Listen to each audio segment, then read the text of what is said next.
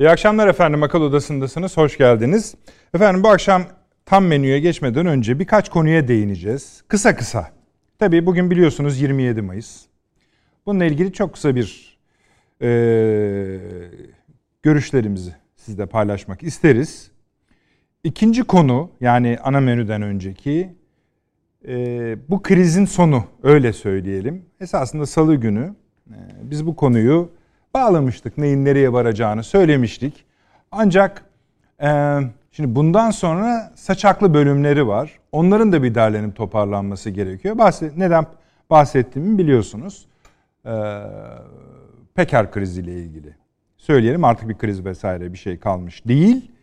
Ve birçok ton düştüğü gibi pozisyonlarda, sessizliklerde artık daha elle tutulur, gözle görülür hale gelmiş bulunuyor. Bunu hem Sayın Devlet Bahçeli'nin konuşmasının ardından hem de Sayın Cumhurbaşkanı'nın açıklamalarının ardından gördük.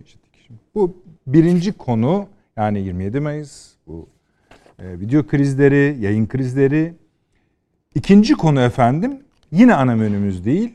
Bunu da öncelikli konuşacağız kısa tutmak açısından. Bir bu biliyorsunuz SİHA'lar meselesi var. Biz Ukrayna'ya, Polonya'ya, sair ülkelere SİHA veriyoruz. Bu çok başarılı bir iş. Ancak bunun bir siyasi uzantısı, siyasi boyutu var. Bu hiç konuşulmuyor. O şudur efendim. Şöyle bir başlık koyabiliriz. İlginç gelecektir diye tahmin ediyorum. Türkiye'nin NATO üzerinde bir pozisyon, bir etkinlik, bazı ülkeler hakkında da daha yakın ilişkiler tutma anlamında bir alan açma. Ufak bir örnek vereyim hatırlayacaksınız. Polonya Cumhurbaşkanı burada idi. Bu da ona dahil midir değil midir diye soracağız, yorumlayacağız sizlerle birlikte. O da hatta şey demişti, Romanya'yı da konuşalım. Bükreş dokuzlusunu da konuşalım. Hani tam da artık bütün dünyanın ilgisi Haziran ayına 14, 15, 16 Haziran'a evrilirken bunu pek akıllara gelmeyen, bilinmeyen diyelim daha doğrusu bir yön olarak konuşmak istiyoruz. Yine o minik konulardan birisi efendim. Hala ana menüde değiliz. Petrol kuyuları. Şu sebepten gündemimize geldi efendim. Ee, Sayın Cumhurbaşkanı e, konu, bir konu, e, bugünkü konuşmasında bir satır dedik, bir satır da değil, yarım satır. Ya biz yeni e, rezervler bulduk, petrol kuyuları açtık, burada petrol bulduk. Hatta dedi burada petrol yok deyip kapatılan kuyularda da bulduk dedi. Şimdi bu biliyorsunuz bu konu Türkiye'de efsane gibi konuşulur. 10 yıllardır. Bunun üzerine de bir iki kelam etmek arzusundayız. Ondan sonra da işte ana menümüze yavaş yavaş geçeceğiz. Bunlardan birisi efendim Amerika Birleşik Devletleri'nin Çin'e yönelik tıpkı Trump gibi. Bakın bu söylendi çok yapıldı. Ee, virüsün bir virüsün insan yapımı olduğuna ilişkin şüpheleri üzerine CIA'ye verdiği ve 90 gün süre tanıdığı bu işin sorumlusunu nereden çıktığını bulup bana getirin. Bu iş Çin'de çıktı. Çin'dir sorumlusu. Bu lafın gittiği yer şu efendim. Dünyadaki insanları Çin öldür diye bağlayarlar. Nitekim Çin dışları dün ve bugün iki ayrı açıklama yaptı. Bunun son derece çirkin, siyasal bir saldırı olduğunu, tuzaklı bir şey olduğunu ama biz şurasını da ele almak isteriz. Trump da böyle yapıyordu. Yani Trump açıkça söylüyordu. Böyle emir vermesine falan gerek yoktu. Bütün dünyayı buna gösteriyordu. Biden yönetiminin dinamiklerinden birisi bu. Evet, Biden Putin görüşmesi ayın 16'sı efendim.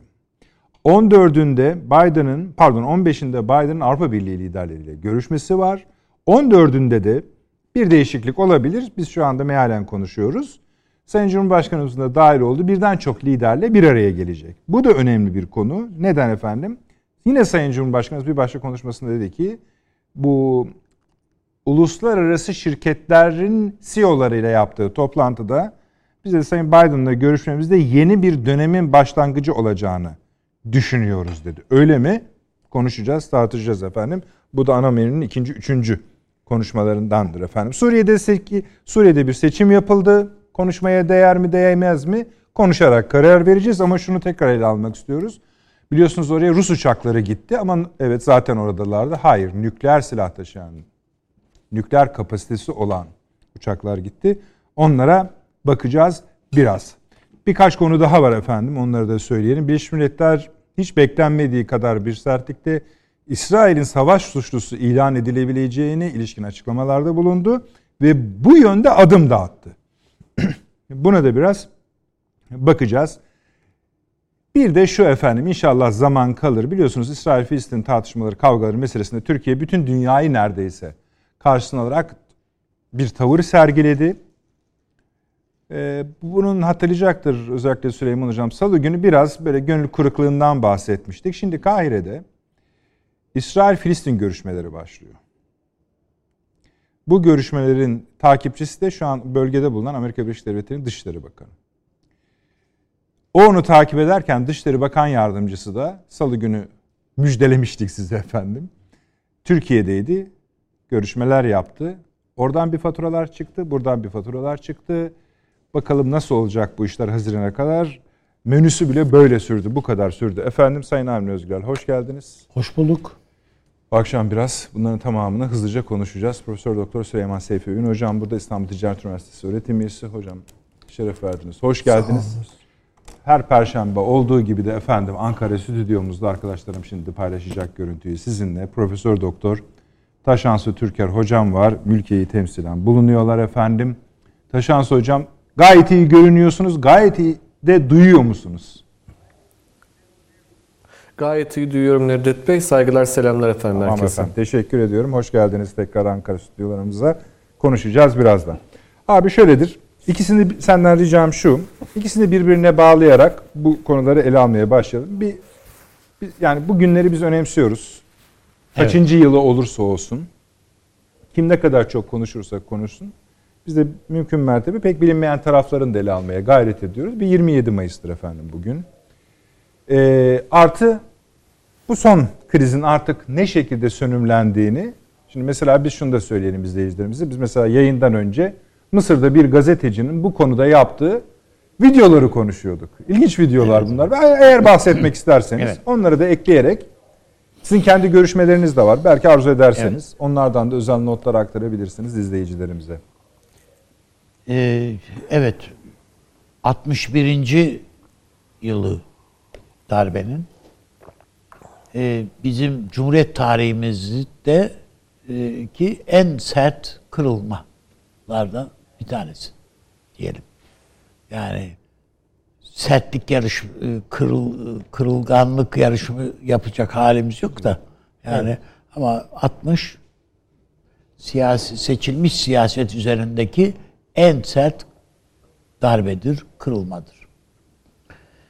Şimdi bir iki örnekle yani şeyle e, bu nasıl bir iş, ne menen bir iştir şey yapayım, söyleyeyim. Altını çizmek lazım. Türkiye zor durumdaydı. Yani 1954'e kadar falan gayet neşe feza bir şekilde yürüdük yani. İşte 1950'de seçim yapılmış, çok partili hayata geçilmiş. Gerçi Cemal Madanoğlu'na ne zaman darbe yapmaya karar verdiniz diye soruluyor. Diyor ki 1950 14 Mayıs'ta diyor karar verdik diyor. Yani daha Demokrat Parti'nin seçildiği gün. Ha da bunun işte hazırlanması filan filan cuntalar işte kimler giriyor, kimler çıkıyor. Cuntalar ikiye bölünüyor. Ankara cuntası, İstanbul cuntası, şu bu filan. Bunlar biraz zaman alıyor demek ki. Bazıları ben yokum artık diye ayrılıyor. Bazıları geliyor, yeniler geliyor filan. 10 sene olmuş. Yani 10 senede hazırlanmışlar. E Kenan Evren'de 2 sene bekledik dedi. Yani değil mi? Şartlar 20. oluşsun. E, şar, evet, şar, olgunlaşsın diye bekledik dediydi. Olgunlaşsın dedi insanların kaç Tabii tanesi ölsün, ölsün yani, dedi. Evet.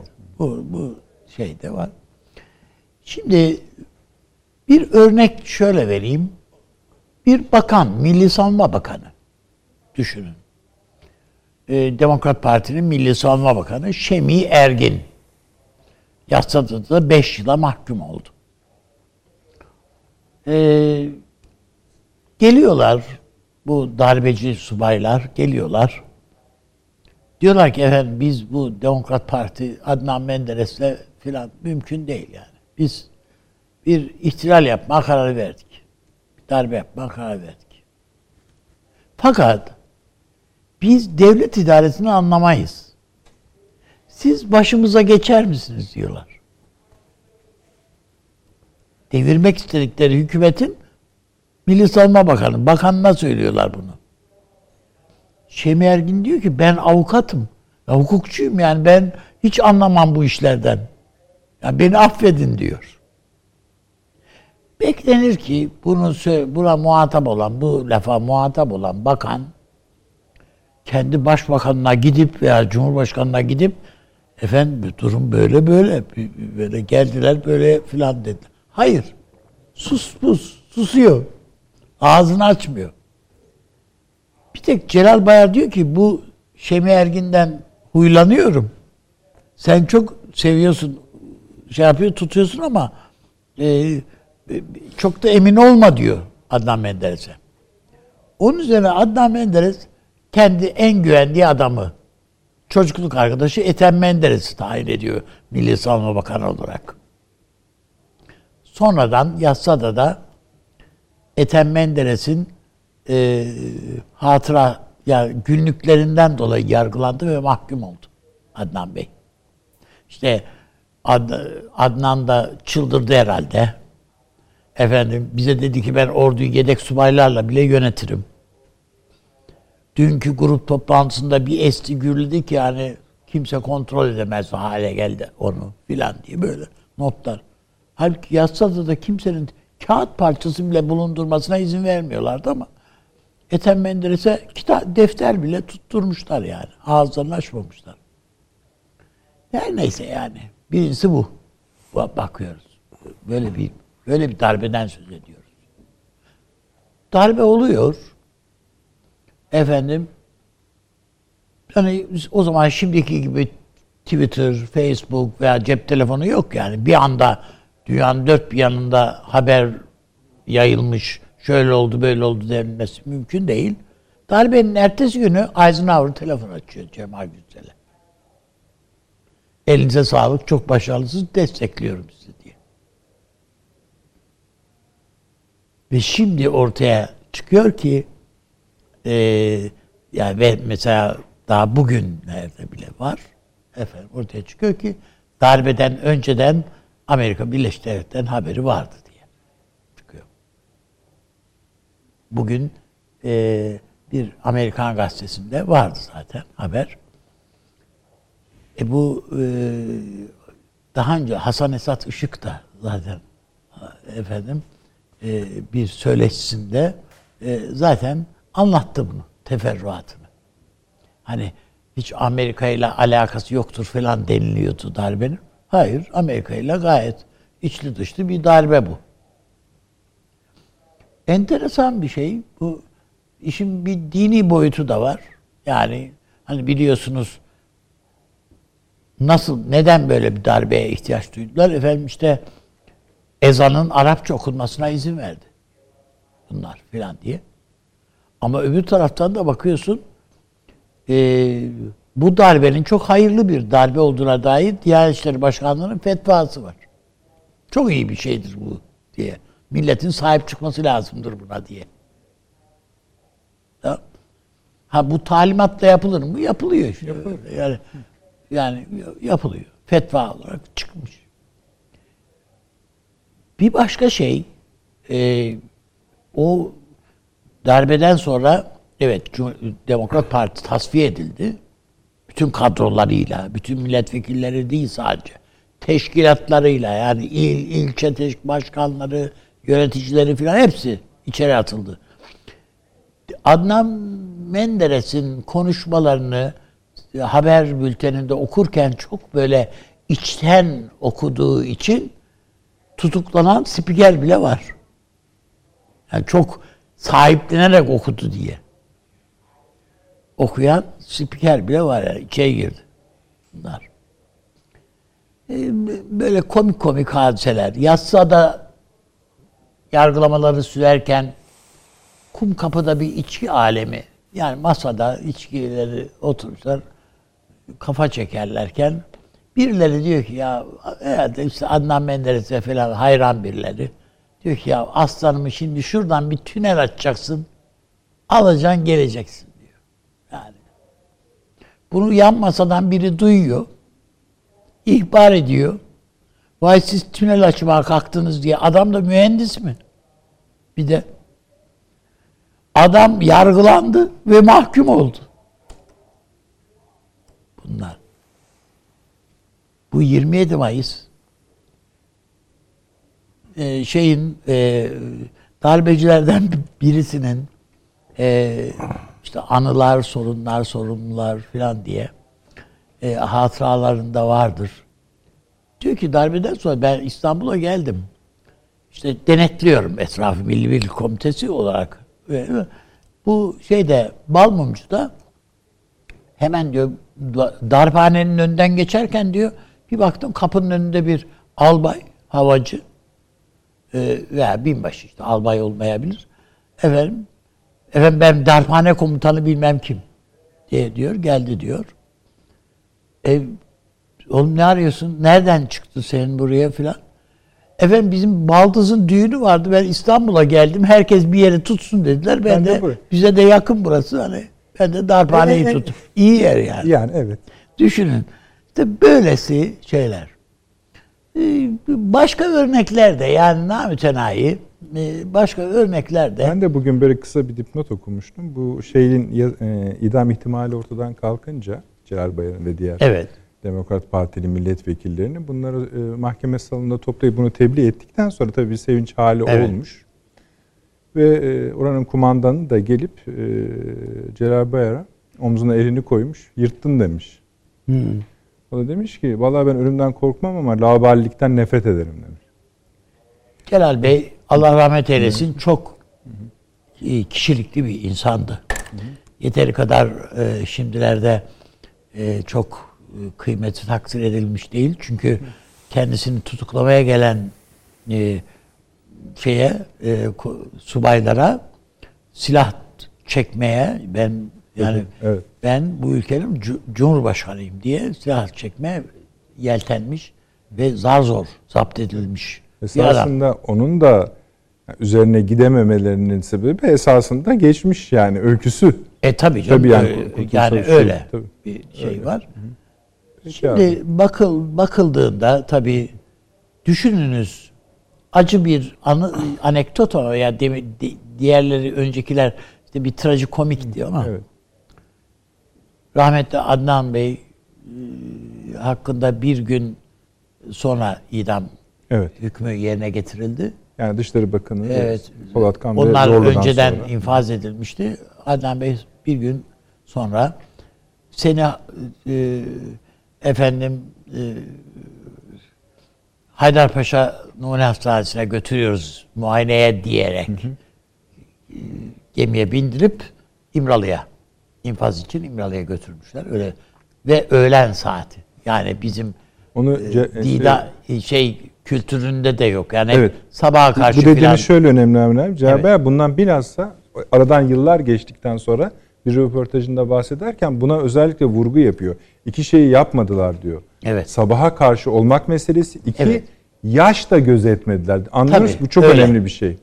Şimdi e, bu tabii bir iğrençlik. Yani e, öğlen bir saatinde saat 2'de. Davranışlarda bir nefret hali var. Tabii. Bak. Hem nefret hali var hem de bir telaş var. Yani nitekim Ankara'da o zaman Cevdet Sunay Genelkurmay Başkanı telefon açıyor Tarık Güre'ye, ada komutanına ki idamı durdura, durdurma ümidiyle iki ihtimal var. Ya telefonu açmıyor ya da açıyor komutanım Yetki bende değil, birinci ordu komutanındaydı. O komutanı da onu arayın diyor.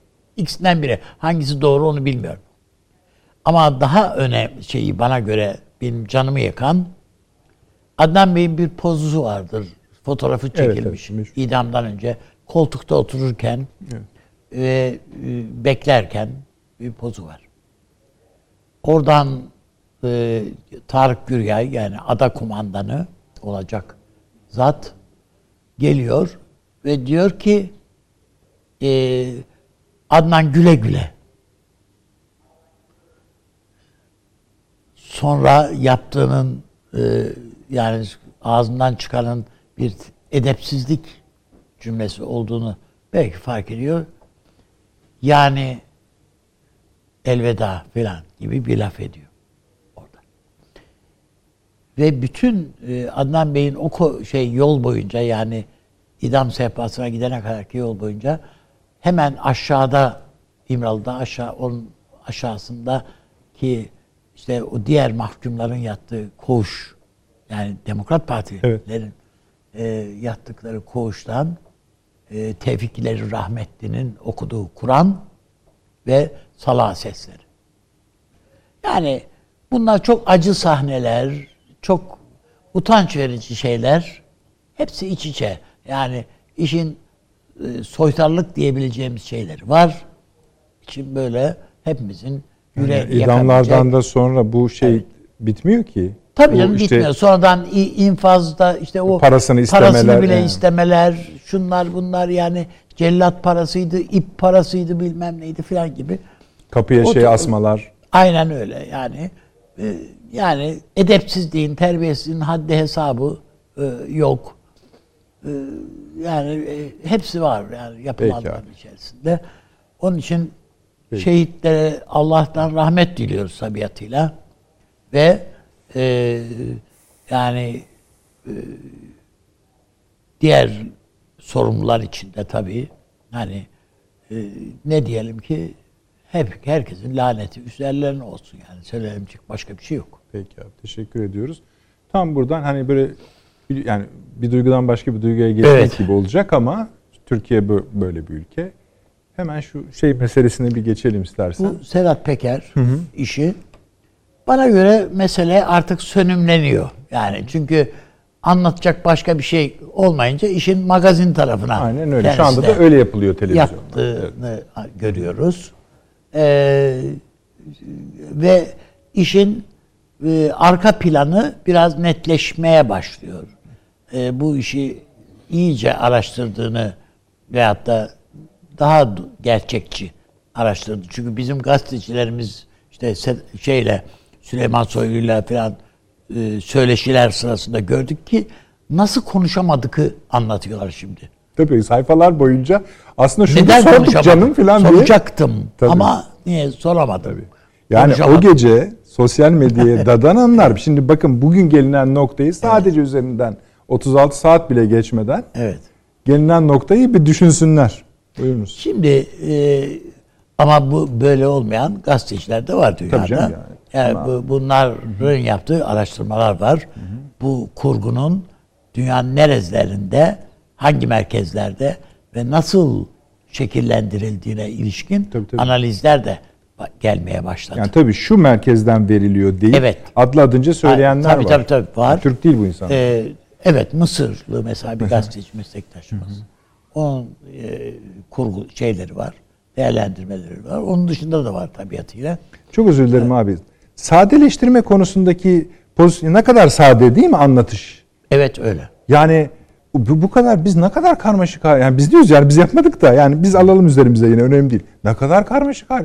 Çok sade bir şekilde anlattı ve bunları anlatmasının süresi yani ya birinci bölümde söyleyeyim. Evet aşağı yukarı yani 3-5 dakikayı geçmiyor. Dedi, tabii. İşte budur dedi çıktı. Çünkü e, bizde işi magazinleştirme, yayma. Tabii. Hani bazen e, sırf gazetede yer tutsun veyahut da televizyonda yer tutsun diye cümleyi uzatırsın böyle uzatırsın sonra bazen en sonunda zaten bir bir satırlık bir şey vardır. Odur yani işin özü.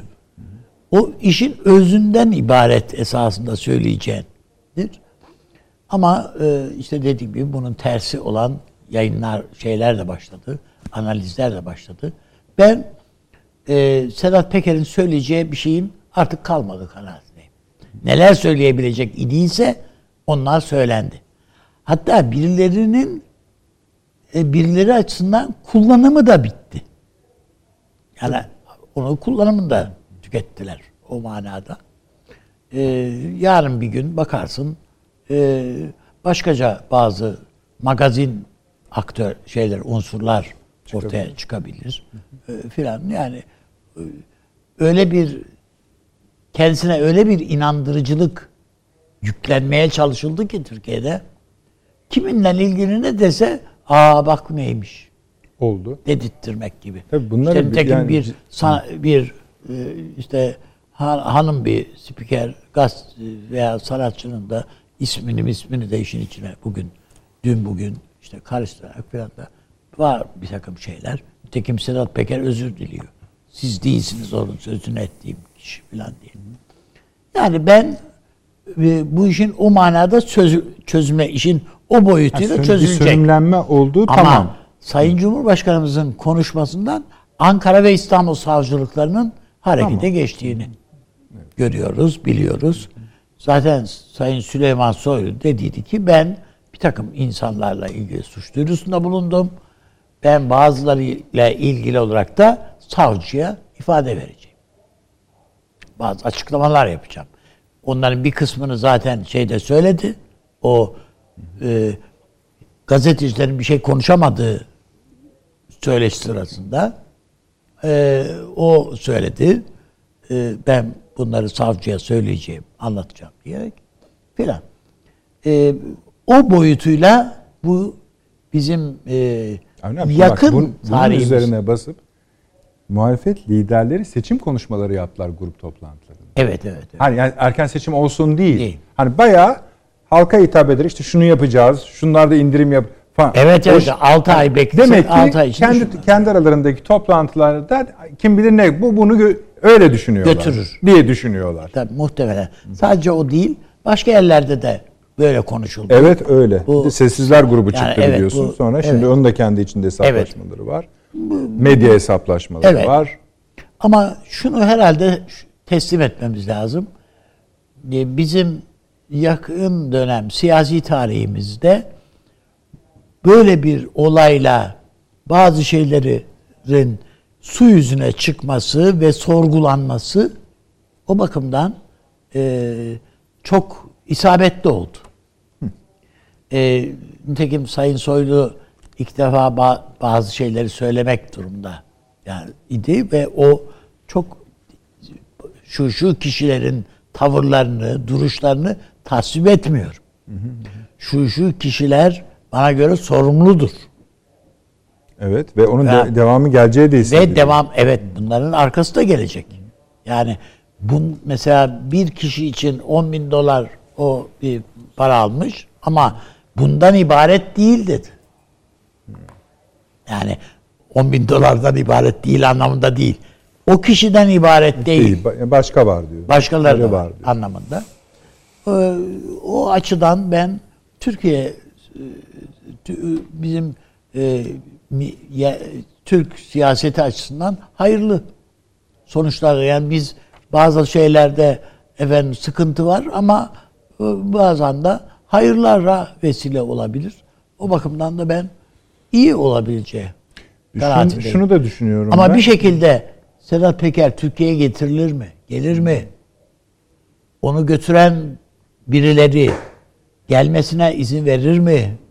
Veya başka bir çünkü bu tür e, hadiselerde genelde bir defa bir patlama yani bir e, şey olursa bir cerahat deşilirse bir yerden sadece oraya onu e, o cerahatı toplayana akmaz o.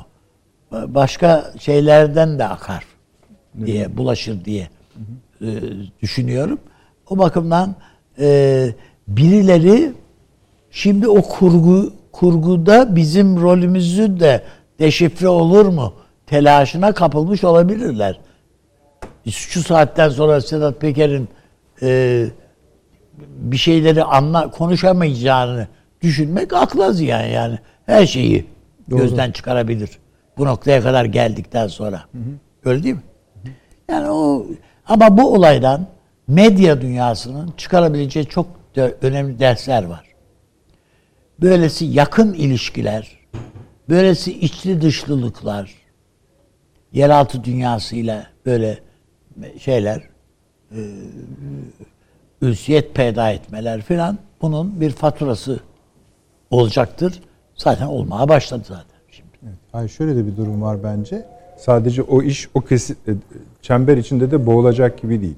Şimdi E onunla da iş yapan gazeteciler. Yani o gazetecilerle tabii de iş yap- zaten. Neyse tamam peki yani inşallah hayra vesile olur. Çünkü çok konuşuyoruz İşte bu konularda. Evet. Bu iyi bir şey. Yani iyi bir şeydir bu. Esasında öyle. İyi, iyi. Yani Hayra başlangıçta sanki böyle o çok böyle berbat, rezalet, öyle şu bu falan ama sonuç itibariyle bir bakıyorsunuz ki Tabii her şerde e, öyle diyeceğiz evet, yani. İltihap dökülüyor işte. Peki. Çok teşekkür ediyorum Avni abi. Evet. Şimdi Süleyman Hocam siz de devam edeceğiz ama yani konularımızı verimli kullanabilmek açısından çünkü bu akşam ele almak istediğimiz çok konu var. Bir de ilginç konular da var bahsettiğim. Arzu ederseniz yine değinebilirsiniz ama ben şöyle başlayayım isterseniz. Hani o bize anlaşıldığı kadarıyla bütün bu konuların diğer kapılarını da açacak. Şimdi o konu konuşuldu. Türkiye'nin başarısı teslim edildi. Neydi o başarı? İşte çıkıp hatta daha yine dün de söylendi. 120 küsür SİHA dünyanın Türkiye dışındaki 4 ülkesinde daha kullanılmak üzere artık dünyaya yayılıyor ve herkes bu silahların savaş nizamını stratejik olarak değiştirdiğine ilişkin yazılar yazıyorlar. Hatta deniyor ki yeni model öyle söyleyelim artık onu da değiştirecek. Bambaşka. Bunlar güzel, bunlar cepte. Nitekim son örnek biliyorsunuz Polonya Cumhurbaşkanı Türkiye ziyaretine de vesile oldu öyle söyleyelim. Oraya verilen SİHA'lardı. Aynı durum Ukrayna için geçerli ve aynı durum e, Polonya Cumhurbaşkanı'nın zikrettiği, ya biz sadece bu konuda işbirliği yapmıyoruz, başka alanlarda da işbirliği yapıyoruz. Romanya'yı da konuşalım, dokuzluyu da, Bükreş dokuzlusunu da konuşalım, biraz paylaşırız nasıl bir şey olduğunu vesaire vesaire. Şimdi bu, evet biz aa ne güzel oraya da bu silahları sattık vesaire derken bir anda işin siyasi boyutunun aslında tam da Haziran zirvesi öncesinde sanki hani sanki ben diyorum siz öyle değil yani sanki değil öyle derseniz ki iyi olur. yani herhalde öyle diyeceğinizi tahmin ediyorum. Ee, NATO ile Türkiye ilişkileri bağlamında farklı bir boyut. Ben kibarını söylüyorum. Terbiyesizcesi şu oluyor aslında. Belli bir kesimi Türkiye'nin yanında tutma girişimleri Ankara tarafından. Siyasi ağzı bu bunun. Bu böyle görülebilir mi? Siz böyle bir iz görüyor musunuz? Var mıdır böyle birisi? Evet. Oradan Ee, sonra zaten şeye gireceğiz yani. Tamam. Haziran'dır vesairedir. Amerika, Çin, Putin, Biden. Şimdi e, ben üstadımızı dinlerken biraz da rahatladım. Çünkü onun tecrübeleri hepimizden fazla. E, Bu gibi durumlarda, böyle krizli anlarda tecrübeye ben çok güvenirim. E, Bu işin sönümlendiğini Türkiye'de ve Türkiye'nin göreli bir istikrara doğru gideceğini söyledi. Bunu duymuş olduğuma çok e, mutlu oldum.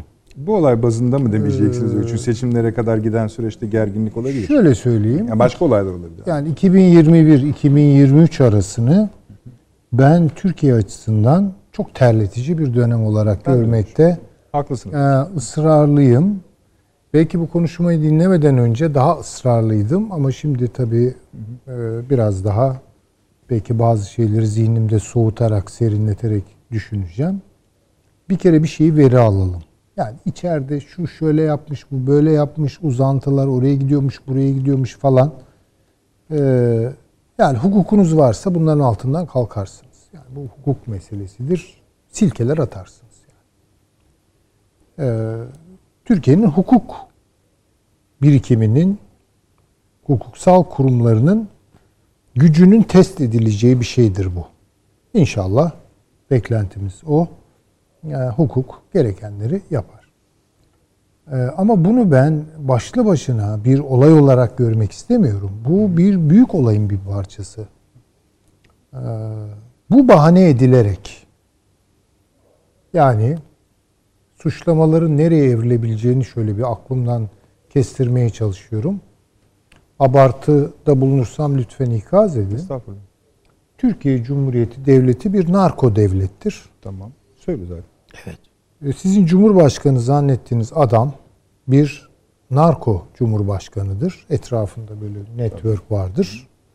Ülkeyi filan bunların düşündükleri filan yoktur. Yani bunlar kendi çıkarlarına bakarlar. İşte aile efradıyla birlikte Türkiye'yi yerler bitirirler. İşte bir ayakları da kirlidir. İşte mafyaya gidiyor falan filan. Şimdi bir e, suç örgütü lideri teknik terim kullanalım. yurt dışına kaçtı ve oradan yayın yapıyor diye bunlar olmuyor. Ben bir yerde bir şey söylendiği zaman e, söylenene bir bakmaya çalışırım, onu anlamaya çalışırım. Söyleyene de tabii bir bakarım. Ama bir de şuna galiba artık bakmak lazım. Ne zaman ve nerede söyleniyor? Mekan, yani zaman, mekan. zaman ve mekan. Burası e, Dubai yayının yapıldığı yer. E, biraz durmak lazım oralarda. Yani bir şey pişiriliyor. İşte za- Rıza Zara işte Mısırlı gazeteci şey bunları söylüyor. Onu Evet yani adını yani. da e, söyleyerek yani onlar söyleyelim. veriyorlar belgeleri. E, belki izleyiciler merak eder, dinlerler. Sabrı meşhur e, bir Mısırlı gazeteci. Ya, iyi bir gazeteci. Onu da söyleyelim. Dikkate alınması gereken şeyler söylüyor. Bu bir bir dönem. Evet. Yani Amerika Birleşik Devletleri kaynaklarını dinlediğiniz zaman arada şöyle laflar da geçiyor. Ya işte ya bu Türkiye'yi çok kaybediyoruz. Evet. Bu kadar üzerine gitmeyelim. Üstelik bunu söyleyenler arasında ne bileyim 15 Temmuz'u Tabii. tezgahlayan kadrolar da var. Yani National Interest'te Evet. çıkan yazılar falan. Ama hakim söylem ve baskın söylem hala o Ermeni soykırımı hikayesinden başlayarak Evet. Türkiye'nin üzerine sistematik ve kategorik olarak Abanış. hala hazırda geliyor. Evet. Evet. Abanıyor. Hala hazırda geliyorlar. Ve Burada yani bir tarihleriyle de şey seçim. Ha. O yani. Yani şu olabilir. Belki bu e, Dubai'den dinlediğimiz hikayeler ya da orada çevrilen dizi film biter. Biliyorsunuz diziler başlıyor ve bitiyor. E bunu da dizi film gibi seyrediyoruz Evet. zaten. Kurtlar Vadisi gibi değil mi? Yani 7. bölüm, 8. bölüm falan gibi. E, 12 bölümden oluşacağını söylüyor zaten. Evet. Öyle diyorlar. Yani kendisi bu söylüyor. biter yani. Bu bu iş biter. Ha, öyle evet dedi, hayır, o da zaten bir standarda oturuyor. Yani öyle 10 11 ay- öyle değil mi abi? Evet, 11 ay- öyle 12 yani. Yani bir- aşağı yukarı yani, Bütün evet. diziler öyle çekilir. 13 Ya bayağı. Ha evet. E zaten biz Kurtlar Vadisi'ni seyretmeye alışkın bir milletiz. Yani zihi hocam, hocam geçen hafta Evet, evet. gün de söyledi bu Kurtlar Vadisi meselesini. Yani bizim insanımız zihnen hazırlandı esasında. Tabii tabii hazırlandı. Böyle bir mafya hazırlandı. hikayeye Tabii, tabii. zihni olarak hazırlandı. Şimdi bu bitebilir. Ama bu başka bir dizinin başlayamayacağı anlamına gelmez. Yani bu süreç devam ediyor. Bana kalırsa Amerika Birleşik Devletleri'nde zaman zaman konuşuyoruz bunu. Ya bu Türkiye ne oldu böyle? Yani tam Türkiye'yi anlayamama. Veriler akıyordur vesaire ama anlamak başka bir şeydir. Yani Türkiye'de olup bitenden haberdar olabilirsiniz ama Türkiye'yi anlamayabilirsiniz. Haberdar olmak anlamak anlamına gelmiyor. Tabii ki networkleri çalışıyor, habere her haber gidiyor filan. Fakat bunu değerlendirmekte bir sıkıntıya düştüler. Yani Türkiye'ye ne yapıyor ve Türkiye'nin potansiyelleri ne? Şimdi alışa geldikleri bir Türkiye yok karşılarında. Şimdi ilk tepkiyi, ilk refleksi burada veriyorlar. Yani bu alışa geldiğimiz Türkiye olmalı bir kere. Buradan bir baskı yüklüyorlar. Esasında alışa geldikleri Türkiye'nin davranışlarından o kadar beslenmişler ki bunun hani herhangi bir Tabii, şekilde tabii, ona- kesilebiliyor. Yani psikolojik de bir sorun bu esasında. Ee, Var. Yani bir bir bir problem var onlarda Var da. da bir var. bir şaşkınlık ve akıl Biraz şu olabilir tutulması. Sayın Hocam, ben, yani bağışlarsanız.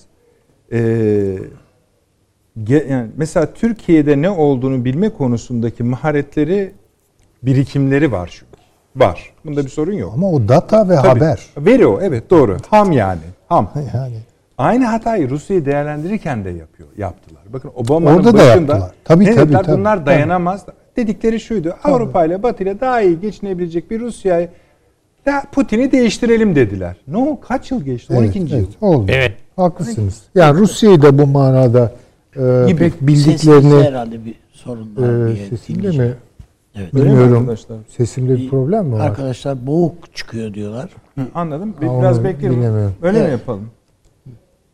Arkadaşlar. Sorun mu varmış? Hı, olabilir. Peki. Evet. Ee, Tajans hocamıza geçelim o şeyse.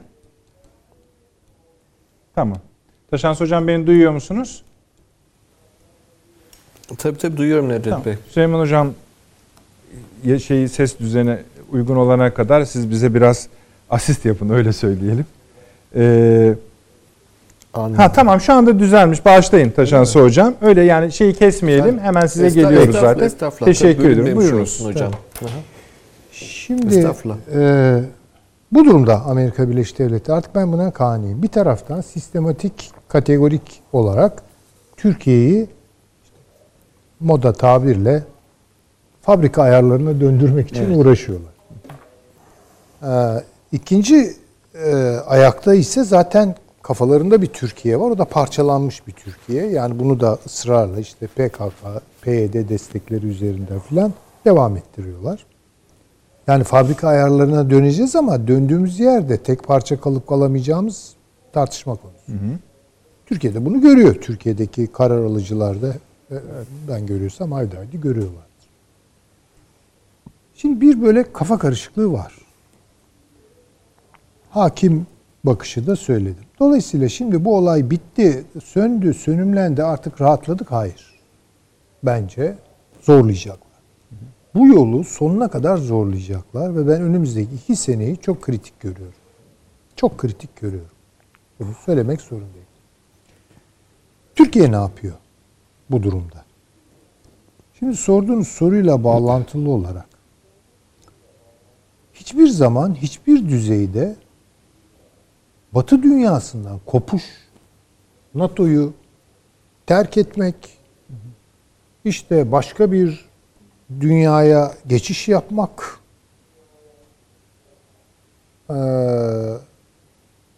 bu işi büyük bir hesaplaşmaya dökmek gibi bir eğilim çıkmıyor. En böyle zor anlarda bile belki sıcağı sıcağına değil ama kısa bir süre sonra şu söyleniyor. Ya biz Avrupa'nın bir parçasıyız. Öyle mi? Biz Batı eee, dünyasından asla kopmayı düşünmüyoruz. Bu vurgulanıyor. Bence de doğru. Yani taktik ve stratejik olarak doğru. Çünkü dünya henüz yıkılmadı. İsmet Paşa'nın lafı da dünya yıkılır. Yeniden kurulurken Türkiye orada o ayrı bir şey. O o çok daha küresel bir felaket olur. Evet. Bir Allah korusun işte e, Üçüncü Dünya Savaşı her yeri yakar, yıkar falan. Ondan sonra düşünülecek şeyler. Şu an bu doğrultuyu değiştirecek e, ve reddedecek bir şey ama durum ayarlamaları ve yeni vaziyet almalar var. Şimdi ben hep şunu merak ediyordum. Hatta bu programlarda di- dile getiriyorum. Ya tamam bölgesel olarak kendimizi hareket alanları oluşturuyoruz. İşte İran'la beraber bir şey yapıyoruz veya Rusya'yla veya ikisiyle birlikte efendim söyleyeyim Katar'la vesaire işte bir, bir hareket alanı geliştiriyoruz kendimiz. Tam bunlar olurken birden bu Ukrayna meselesi çıktı. Ve ben burada da şunu söyledim gayet iyi hatırlıyorum. Yani nereden çıktı şimdi? Yani Ukrayna'ya bu abartılı. O bölüme geçerken ilk bölümümüze bir katkı yapayım. Sayın Cumhurbaşkanı şöyle diyor. Şeylerle konuşurken dünya e, şirketlerinin CEO'larıyla. Bu yeni Ee, konuşma değil mi? Son son yani son konuş. Yani dün Tamam. Ee, Sayın diyor Biden'ın yaptığı açıklama şeyi kastediyor. Ermeni sözde soykırımını kastediyor. İlişkilerimize ilave yük getirse de Sayın Biden'la NATO zirvesinde gerçekleştireceğimiz görüşmenin yeni dönemin habercisi olduğuna güzel. inanıyorum. Güzel. Tam benim Biz de zaten şu Benim söyleyeceğim. zihnimdeki- Peki nereden? Ha, Yani şimdi demek bunu ki o telefon görüşmesinde başka bir şeyler konuşulmuş İşte. olabilir. Tamam. onu bilmiyoruz. Bilmiyoruz yani tabii. Olabilir yani. Mümkün. Ya da daha alt düzeylerde bu pişiriliyor. Onu- Evet, onu, çünkü da bilmiyoruz. orada bir 24 saatlik bir neredeyse alarm yani bir üst üste Evet. görüşmeler oldu. Evet. Şimdi İran kopuyor bir kere. Bunu gördük Tamam. mü? Gördük. Şimdi Soçi üçlüsüne bakıyoruz. İran başka bir yola gitti. Tamam. Bundan sonra hatta İran-Türkiye gerilimlerini de tırmanacağını aşağı yukarı öngörebiliyoruz.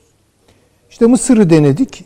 Ee, acaba hani e, bir yeni e, işte iyileştirilmiş bir ilişkiler e, düzey, düzeyi tutturabilir miyiz falan. Sonuç nafile. Ben söyleyeyim yani. Bunu başından beri de zaten söylüyorum. Belki bu kadar da açık edilerek denenmemesi gerekirdi bu işin. İşte İsrail'le anlaşacağız falan gördük. Buralardan da bir şey çıkmıyor. Birleşik Arap Emirlikleri zaten. Hayır, işte yani. o dönemde savunanlardan bunu kuvvetlice şunu bekliyoruz. Biz o dönemde muhakkak muhakkak muhakkak muhakkak İsrail'le barışın diyorduk. Şimdi yani şeylerde bunu neyse isim vermeyelim de hani şimdi tekrar yani bir şey söyleme. Evet ama yine de barışmalıyız demelerini bekliyoruz. E vallahi hangi yüzle onu tabii Bilmiyoruz. o kadar yani. insan. Buyurunuz. Yani şeyiniz çocuklar- bozulmasın sizin Süleyman Hocam. Yani Akışınız. öldükten sonra bunu da diyebiliyorlarsa yani o iş başka bir iş yani. Şimdi ne bekliyoruz tabii sonuçta yani Rusya ile ilişkilerimizin belli bir Evet. sıcaklıkta devam etmesi. Bir Ama öyle olmuyor. Şu ara bakıyoruz Türkiye-Rusya ilişkilerine ya pek hoş haberler gelmiyor. Yani bir kere şu Ukrayna işine çok bozuldular. Bu e, Türkiye'nin işte e, kırılgan ekonomisinde kırılgan taraf turizm, turizm oradan bir bize çelme attılar. Yani öyle değil mi? Ondan sonra arada bir gene Putin, Erdoğan görüşüyorlar filan ama yani böyle bir bir bahar havası esmiyor. Yani hatta bazı çok önemli açıklamalar yapıyor. Şimdi ben bunun pek de izah edilebilir bir tarafını bulamıyordum yani kendi aklımda. Yani bu Ukrayna'ya yanaşmak ne oluyor? Çünkü Ukrayna ile Türkiye arasındaki görüşmeler, o sıcak görüşmeler ve hep dikkat edelim SİHA'lara, İHA'lara bağlanıyor. Dikkat edelim buraya bence. Sonra aynı günlerde Türkiye Cumhuriyeti Dışişleri Bakanı Romanya ile Polonya ile falan Evet. görüştü. Dedik yani ne oluyor ya? Yani şimdi bu bindiğimiz dalı kesmeye mi dönüşüyor gibi bir istifam işareti benim zihnimde oluştu ve bunu da söyledim burada. Yani. Fakat şimdi daha belirgin görebiliyorum. Bu Polonya ve Bükreş dokuzlusu hikayesi girdiği zaman Şimdi NATO'ya baktığınız zaman NATO sınırları işte e, Estonya, Litvanya, bilmem Polonya, Romanya, Bulgaristan ve Türkiye'ye bağlanıyor. Böyle bir yay var. Türkiye burada bir operasyon yapıyor. Bence. Şöyle bir operasyon yapıyor. Ya ben bir NATO ülkesiyim. Tamam. NATO devletiyim. Tamam. Bunlar da artık NATO devletleri. Elimdeki bu üstünlüğü, bu silah üstünlüğünü NATO envanterlerine sokmak suretiyle ben Polonya'da, Macaristan'da, işte Bükreş dokuzlusu belki Romanya'da yarın buralardaki ağırlığımı arttırırsam bu NATO içinde beni daha güçlü bir konuma getirecektir. Ben böyle bir güçlü konuma geldikten sonra NATO ile ve tabii ki Amerika Birleşik Devletleri ile pazarlık şansım veya gücüm artar. Şimdi ben bunu böyle anlamaya başladım. Çünkü o iş İHA, SİHA falan gibi hani böyle baktığınız zaman hafif siklet şeyler gibi gözüküyor değil mi? Yani böyle koca bir uçağı falan düşündüğünüz zaman. Halbuki artık savaş teknolojisi falan çok değişiyor. Bu aletlerin belki uçakların bile yeri gelecek, yerini alabileceği bir sürece doğru gidiyor. Hani istikbal göklerdedir demiş Mustafa Kemal Paşa.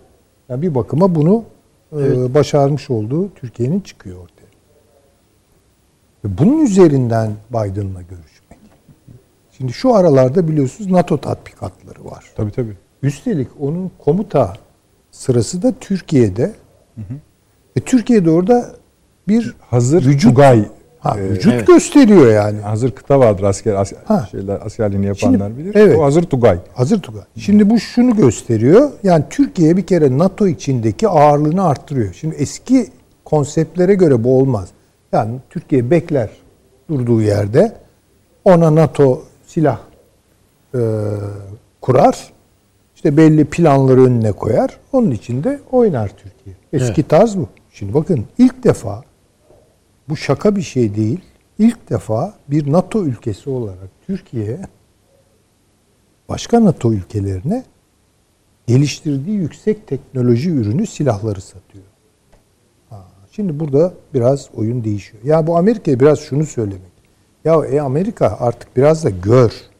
Yani farklı bir Türkiye var. Türkiye'nin NATO içindeki konumu ve ağırlığı da değişir eğer ısrar edersen. Biz de bu süreci başlattık ve oradan bir çıkış yolu buldu Türkiye.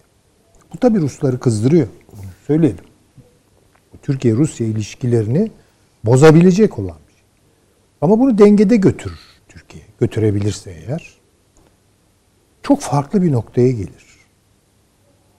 Şimdi bu ifadede ben biraz onu görüyorum. Yani bir kere NATO tatbikatları içinde siz varlığınızı arttırıyorsanız NATO envanterlerine Türk ürünü bir şeyleri sokmaya, kritik bir şeyleri de sokmaya başladıysanız çünkü bu silah bir kere alınmıyor, iki kere alınmıyor. Öyle bir de Teknoloji Ha, sizde şey olduğu dedi, için. e, komutanlarımız dedi Polonya. y- e, 10 yıldır bunu bekliyorlar dedi. Tamam ya bir talep var, ciddi Yani. bir talep var yani Tamam. bu şey değil. Yani bu Amerika şimdi Polonya'ya dese ki almayacaksın onu Almayacaksın Türklerden. almazlar, alamazlar Bilmiyorum. yani. Bilmiyorum ne olur ama E, Polonya'nın tabii. cevabı. Ama Macaristan e, alır. Belki Romanya da alır, diretir. yani- yani şimdi bir dakika ama denilebilir. Sonra yani bunun gerekçesi ne olacak? İleri bir bir NATO ülkesi başka bir Canım NATO Rusya'nın ülkesine bize söyleyebileceği bir şey olmaması icap eder hocam. Çünkü S-300'leri Yunanistan'a satan sen değil misin? Ha, tabii Ee, ayrı onların yani hesabına e, girdikten e, yani sonra- Türkiye'ye karşı kullanılabilecek silahları satıyorsun. Ben bilmem neyi uçağa sattım diye bilmem ne diyorsun falan. Evet yani e, bir özellikle bu Rusya'yı kuşatan e, zonda şeyde Evet, bölgede şimdi o arkadaşlarımız hazır. E, bu Bükreş, o verin o haritayı arkadaşlar. Ha, Kuşatan dediniz ya. tabii onu bir kere görelim. bu işte. Şimdi bakın burada ağırlık arttırıyor Türkiye. Yani bu bu kolay bir şey değil. Yani işte İHA, SİHA sattın aldın bu kasaba pazarındaki bir şey değil. Yani Biraz burada- dursun arkadaşlar. Yani şeyi görmek istiyoruz esasında. Yani nereyi kestiğini. Evet, evet. Evet. Evet. Ha, bunu Amerika nasıl karşılayacak? Yani bir bunun riskleri var. Bu bu açılımın riskleri var onu söyleyeyim yani. Tamam O arkadaşlar, Türkiye'yi teşekkür ederim. düze çıkaracak bir şeymiş gibi anlamasın e, benim ifadelerimden dinleyiciler. Oyunlardan birini anlat. Ama oyunlardan bir Birini tanesi bu. Yani bir evet Rusya'yı kızdırma ve belki de Türkiye Belki Rusya. Yani- bi- bilemem. Yani Bilemem. Kafkasya'da örneği var. Yani şimdi bakın Kızmaya mesela da bilir dedim ben. benim dikkatimi çekti. Ee, Erdoğan, e, Sayın Erdoğan e, Belarus'u aradı geçenlerde. Evet. Orayla bir görüşme yaptı. Bilmiyorum nedir yani. Bir, bir- Tabii, tabii, kulağımın bir oldu. tarafına oturdu o benim yani. Evet. Bu şunu gösteriyor. Türkiye artık sadece Orta Doğu diye tanımlanan bir coğrafyada değil. Doğrudan Avrupa'ya doğru bir şey Evet. yaptı. Bir çıkış yaptı. Bunun yedek parçaları var. Çünkü bunu artık geliştirmek Türkiye'nin elinde. Hocam bir de şeye başvurdu ya yani bu Avrupa ordusunun e, bünyesinde biz de yer almak istiyoruz. Evet, diye. onu tabii tam yani bilemiyorum. resmi başvuruda bulundu diye. Tabii PESCO'ya O- baş o PESCO'ya. tamam. Yani onu şöyle. O- onu bilmiyorum nasıl olur tartışmak. olmazı başka şeyin bilmiyorum. Yani oldu muyu mu soruyorsun? Ya hayır, Ya bilmiyorum. Ben başvuru o ayrı oldu. bir başlık yani. Tabii, ben ama benim işte önemli bir gördüğüm- başlık. Önemli bir başlık ama o zaman işin içine Fransa giriyor, Almanya giriyor. Onu başka türlü Kabul bence. edilir edilmez o ayrı hocam. Niyet ifadesi. Ya şunu söyle, şunu söyleyeyim kısaca. Türkiye bir kendince bir Avrupa seferi başlattı. Evet. Kendince bir Avrupa seferi başlattı ve bunun ayakları haritası da yere var, bir rotası da var. Rotası da var. Ayakları yere basıyor. Ama bunun riskleri var söyleyeyim. İkincisi şimdi Amerika Birleşik Devletleri bunları tabii istihbar ediyorlardır. Nasıl karşılayacaklar? Evet. Yani mesela bu ifade Erdoğan'ın e, Sayın Cumhurbaşkanı'nın bu ifadesi ne diyor? E, yeni bir dönem başlayabilir. Ya bu şu demek. Bak ben NATO'nun içinde kalacağım ama beni eski Türkiye olarak bilme bundan sonra. Evet. Seninle pazarlık da yapabiliriz birçok şeyde. Yani Türkiye ağırlığını koymak. Yeni dönemin habercisi. diyor. Bakın biz şöyle hep kuruyorduk. Bu biraz basitleme oluyor galiba. Türkiye NATO'da mı kalacak yoksa yüzünü bilmem nereye mi çevir?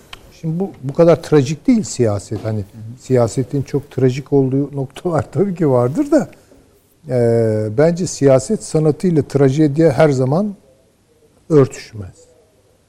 E, ara bölgeler var. Yani bir de ki bir belli bir konumda siz e, oranın statik durağan bir parçası da olabilirsiniz.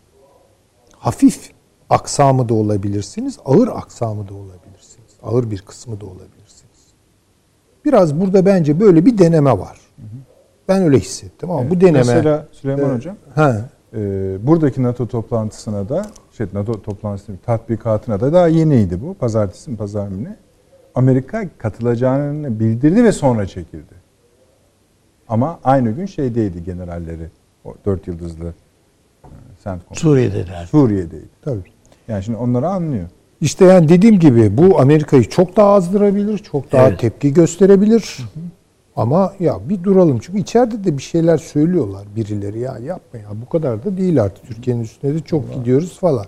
Ya onu bilemem ama bir başka e, şey ne diyelim ona damar açıldı. Yani damar açıldı. Birden çok damar var, onu da konuşalım. Düşüncem o. Taşansı hocam. Şöyle buraya kadar gelen mirası size üzerine biraz daha ekleyerek aktarayım. Biraz önce Amerika Birleşik Devletleri Rusya'ya açık semalar anlaşmasına dönmeyeceğini bildirdi. Kim bildirdi? Amerika ama kim? Wendy Sherman yani burada. Buradayken onu söylüyor.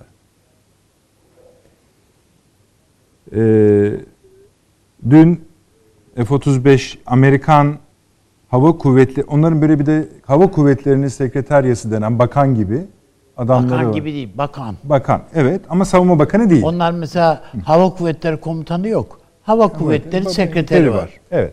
Ama bizim yani savunma bakanı ilgisi yok onun. Daha Ayrı değil, bir şey. değil tabii. O atanacaktı. Dediler ki kongrede bu Türkiye'deki F-35'ler meselesini ne düşünüyorsunuz? Çünkü tamam artık o iş bitti ama bir sürü parça üretiyor Türkiye F-35'ler için. Ben bunu dedi hemen durduracağım dedi. Yani kesinlikle bu şekilde olmaz dedi. Türkiye ile Amerika Birleşik Devletleri'nin F-35'lerle ilgili krizi bellidir. Hem bunu yap hem oradan parça parça ben bunun önünü hemen keseceğim dedi. Sayın Cumhurbaşkanı da şöyle, dün şöyle dedi. SİHA'ları anlattı. Bu bahsettiğimiz konuda işte bu ülkelere satıyoruz dedikten sonra e, bizim amacımız dedi tamamen yapay zeka bilgisayarları ile kontrol edilen insansız savaş uçağına ilk kavuşan ülkelerden biri olmaktır. Böylece dünyanın halen peşinden koştuğu, dünyanın hala peşinden koştuğu 5. nesil savaş uçaklarının da ötesinde bir seviyeye ulaşacağız. Yani onları çöpe atabilirsiniz diyor. Söyle diyor. Bu doğrultuda geliştirmeye başladığımız insan savaş uçağımızı inşallah 2023 yılında semalarımızda uçurmayı planlıyoruz dedi. Şimdi bunlar esasında arka arkaya okuduğunuzda Taşans Hocam karşılıklı konuşmalar gibi. Şimdi Taşans e, Süleyman Hocam bir bölümü buraya kadar getirdi bir kanal. Arkadaşlarımız biraz sonra o haritayı yine verir. Ana konumuz bu değil ama işte Wendy Sherman'ın da buradan yaptığı açıklama. Rusya'ya gönderdiği bir şey var. Türkiye-Amerika görüşmesinin öncesinde, ABD-Rusya görüşmesinin öncesinde herkes birbirine saldırıyor öyle söyleyelim en kibar ifadeyle. Ama oraya gittiğinizde de bazen yani daha giderken kucaklaştıklarını da görüyoruz. Nasıl oluyor bu işler? Hocam Şimdi efendim ben hem e, Buyurun, değerli e, değerli katılımcılardan ama en çok e, saygıdeğer izleyicilerden özür dileyerek başlayayım. Bizim mesleki deformasyon ders anlattığımız için 13 haftaya bölüyoruz bir e, bütünü. Geçmişe referanslar vererek anlatıyoruz de- devamlı ki e, o bütün oluşsun diye böyle bir mesleki deformasyonumuz var.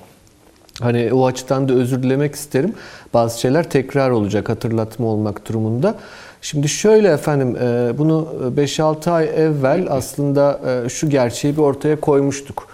E, Biden yönetimi her ne kadar seçim öncesinde Trump'ın söylediklerinin tam aksi yönünde Çin-Rusya dengesine dair e, politikalar izleyeceğini iddia etmiş olsa da seçimden sonra gelişecek süreçte Trump'ın e, savunduğu noktaya gelecektir.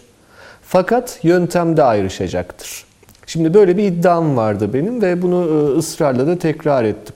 Şimdi bu iddianın doğrulandığını görüyoruz pek çok yerde. Şimdi asıl mevzu Çin'dir efendim. Yani sizin e, biraz önce açılışta söylediğiniz mevzu mesela e, bence e, günün değil ayın en önemli haberi olabilir. Belki son 5-6 ayın en önemli haberi olabilir. Bu virüs insan yapımı olabilir. Bunun araştırılması talimatını verdim diyor Biden. Şimdi seçimden önce böyle cümleler kuranlarla dalga geçiyorlardı biliyorsunuz. Yani e, lütfen bunları kullanmayalım diyorlardı. Şimdi bu noktaya gelindi. Peki nedir siyasi yansıması nedir bunun? E, efendim yükselen bir güç var Çin. Bu yükselen güç e, sadece ekonomik değil artık siyaseten de güçleniyor e, ve askeri olarak da güçleniyor. Amerika bunu kuşatmak zorunda, dengelemek zorunda. Bunun başka bir çaresi yok. Zaten son 3-4 yıldır Amerikan e, şeyine, dergilerine vesairede baktığınızda sadece bu konu tartışılıyor. Şimdi burada belli ki yöntem konusunda bir farklılık vardı Trump ve Biden arasında. O yöntem konusunda da şöyle söyleyelim bu e, nicel farklılıklardır aslında. Yani kategorik e, zıtlıklardan bahsetmemek gerekiyor. Mesela Rusya konusunda e, Trump'ın yaklaşımı şuydu. E, ya ne istiyorsun sen güzel kardeşim? Doğu Avrupa'da etki mi istiyorsun? Orta Doğu'ya mı sarkmak istiyorsun? Yap ne yapıyorsan yap. Ama Çin'e karşı benimle beraber oldu. Biden yönetimi bunu söylemiyor. Biden yönetimi şunu söylüyor. Doğu Avrupa'da sınırlarını bil, Orta Doğu'da belli yerlerde sana çelme takacağım. E, nükleer silahsızlanma konusunda seninle anlaşmak istiyorum. Yani stratejik e, silahlar konusunda seninle anlaşmak istiyorum. Ancak ekonomik olarak seni boğmayacağım. Tamam buna söz veriyorum ama öyle oraya buraya da sarkma. Ama Çin konusunda benim yanımda ol. Bakın bu arada ciddi bir farktır aslında bu ama kategorik olarak baktığınızda bir fark olmadığını görürsünüz. Şimdi Trump yönetimi Mısır'a ne diyordu, Suudi Arabistan'a ne diyordu, İsrail'e ne diyordu vesaire. Bu silsileyi uzatabiliriz. Burada tek fark zannediyorum Çin'le, e, İran'la alakalıdır. Trump ve Biden yönetiminin farkı. Bunun da Orta Doğu'da belli nüans ayrışmaları olacaktır. Şimdi bu genel çerçeve içerisinde baktığınızda o kadar doğru bir soru sordunuz ki. Taşans Hocam bir Buyurun. saniye. Ee, Taşans Hocam şöyle bir şeye ne dersiniz? Tespitiniz bu yönde mi? Ee, bu Biden'ın Çin'e dönük olan yani CIA'ya verdiği talimat, emir e, kanıtlayın hı hı. diye. Hı hı. Bu Wuhan meselesini. Bu tıpkı e, Saddam'ın e, nük- kimyasal silahları var. Evet, evet. Bana bunun delillerini bulun getirin. Tabii ki. Bu bu, bu sipariş Tabii ki. değil mi? Tabii ki. Ya benzemiyor mu? Çok Buyurun benziyor, hocam. çok benziyor üstadım. Kesinlikle haklısınız. Bu şöyle bir manivela olacaktır. Uluslararası siyasette yeni bir mimari oluştururken Çin'e karşı oluşacak olan blok için bir e, ahlaki zemindir. Artı e, kar payı vaadidir. Yani çünkü bunun tazminat tarafı var. Bu hiç e, azımsanacak bir şey değil. Kar payı vaadi de emin olun ahlaki zeminden çok daha önemli bir şeydir uluslararası siyasette. Ölen Şimdi sizin sorduğunuz soruya gelecek olursam Nedret Bey. Buyurun. Ee, yani şöyle demiştiniz. E, herkes birbirine saldırıyor e, ama anlaşıyor da gibiler ne oluyor? Bence işte temel mevzu tam da bu. Efendim bu e, yani şöyle bu dönemi şöyle görmek lazım. Yeni bir mimari oluşturuyor Biden yönetimi dünyada. Bu bir hakikat. Ve bu e, bu mimariyi kendi üslubuyla oluşturuyor. Aslında bildiğimiz bir üslup. Yani bunu da zaten deklare etmişlerdi. Kurumsal ilişkiler üzerinden ve yavaşça oluşan, slightly denir ya yani kendiliğinden değil ama yavaşça ve kurumlar üzerinden oluşan temelleri sağlam bir mimari oluşturmaya çalışıyorlar. Ee, ve bu bunun içinde pazarlık yapıyorlar. Mesela Almanya ilk başta ne dediler? Nord Stream 2'ye kesinlikle karşıyım. Ee, buna yaptırım uygulayacağım. Dün gece Biden açıkladı. Ya tamam Nord Stream 2 olabilir dedi. Bakın bunun ciddi sonuçları vardır. Bir defa birincisi şu. Atlantik bloğuna şunu söylüyor. Sizin ekonomik çıkarlarınıza zarar vermeyeceğim. Almanya'ya yani. E, ama bunun karşılığında stratejik düzlemde benimle beraber olacaksın. Diyor ki Merkel bunu zaten önceledi. İki gün önce Avrupa Birliği Liderler Zirvesi'nde çıktı. Dedi ki Rusya'nın Avrupa'daki saldırganlığına hep beraber dur diyeceğiz.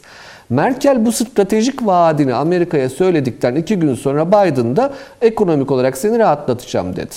Yani stratejik olarak orada bir sıkı, sıkılaşma görüyoruz. Yani Atlantik bloğunu sıkılaştırıyor Biden. Peki Rusya'ya ne oluyor bu durumda? Rusya Rusya şunu söylüyor. İktisadi olarak seni boğmam. Sen gazını sat peki Nord Stream 2 üzerinden. Ama yerini bil diyor. Ne demek yerini bil? Ben burada bir sınır çizdim diyor. Ukrayna'nın batısından, Belarus'un batısından geçiyor. e, bu sınırın batısına sarkmaya çalışma. Mesela işte Çekya'da, Çekya'nın doğusunda Vrbetitse'deki e, şeyi, mühimmat fabrikasını bombalama. Yani yapma böyle şeyler. Ya da efendim şurada burada aşırı faaliyetlerde bulunma. Rusya'ya bunu söylüyor. Ne istiyor pek karşılığında? Çin. Çin'le ittifak yapma diyor. Şimdi bu e, birinci çerçeve Biden'ın e, 14, 15, 16 Haziran'a dair e, şöyle özetleyecek olursak NATO içinde birliği sıklaştırmak, ayın 14'ündeki görüşmeler budur. Ayın 15'indeki görüşme yani AB Liderler Zirvesi artı Biden zirvesi e, bunun devamıdır. Ayın 16'sında da Rusya'ya gevşek bir ittifak teklif edecek. Şartları anlaşılacak. Şimdi o bizi çok ilgilendiriyor bakın. Yani bu bir yalta değil. Fakat Rusya ile Atlantik bloğunun belli konularda sınırlarını çizeceği ve Rusya'nın e, şöyle söyleyelim amiyane tabirle haddinin bildirileceği ama itilip kakılmayacağı, saygınlığının korunacağı Çin'e karşı da en azından e, tarafsız demeyeyim ama e, Batı tarafına yakın duracağı bir mimari ihtiyacı var. Şimdi burada Rusya'nın Orta Doğu'daki pozisyonlarına dair ne konuşulacak bizi ziyadesiyle ilgilendiriyor. Neresi ilgilendiriyor söyleyeyim. Bir, Suriye. Bu bizim için çok önemli. İki, Libya. Bu bizi çok ilgilendiriyor. Bunun dışında başka bir şey var. Bütün bu mimaride Türkiye'nin pozisyonuna bakacak olursak yine affınıza sığınarak geçmişe referans vermek zorundayım geçmiş konuşmalarımdan.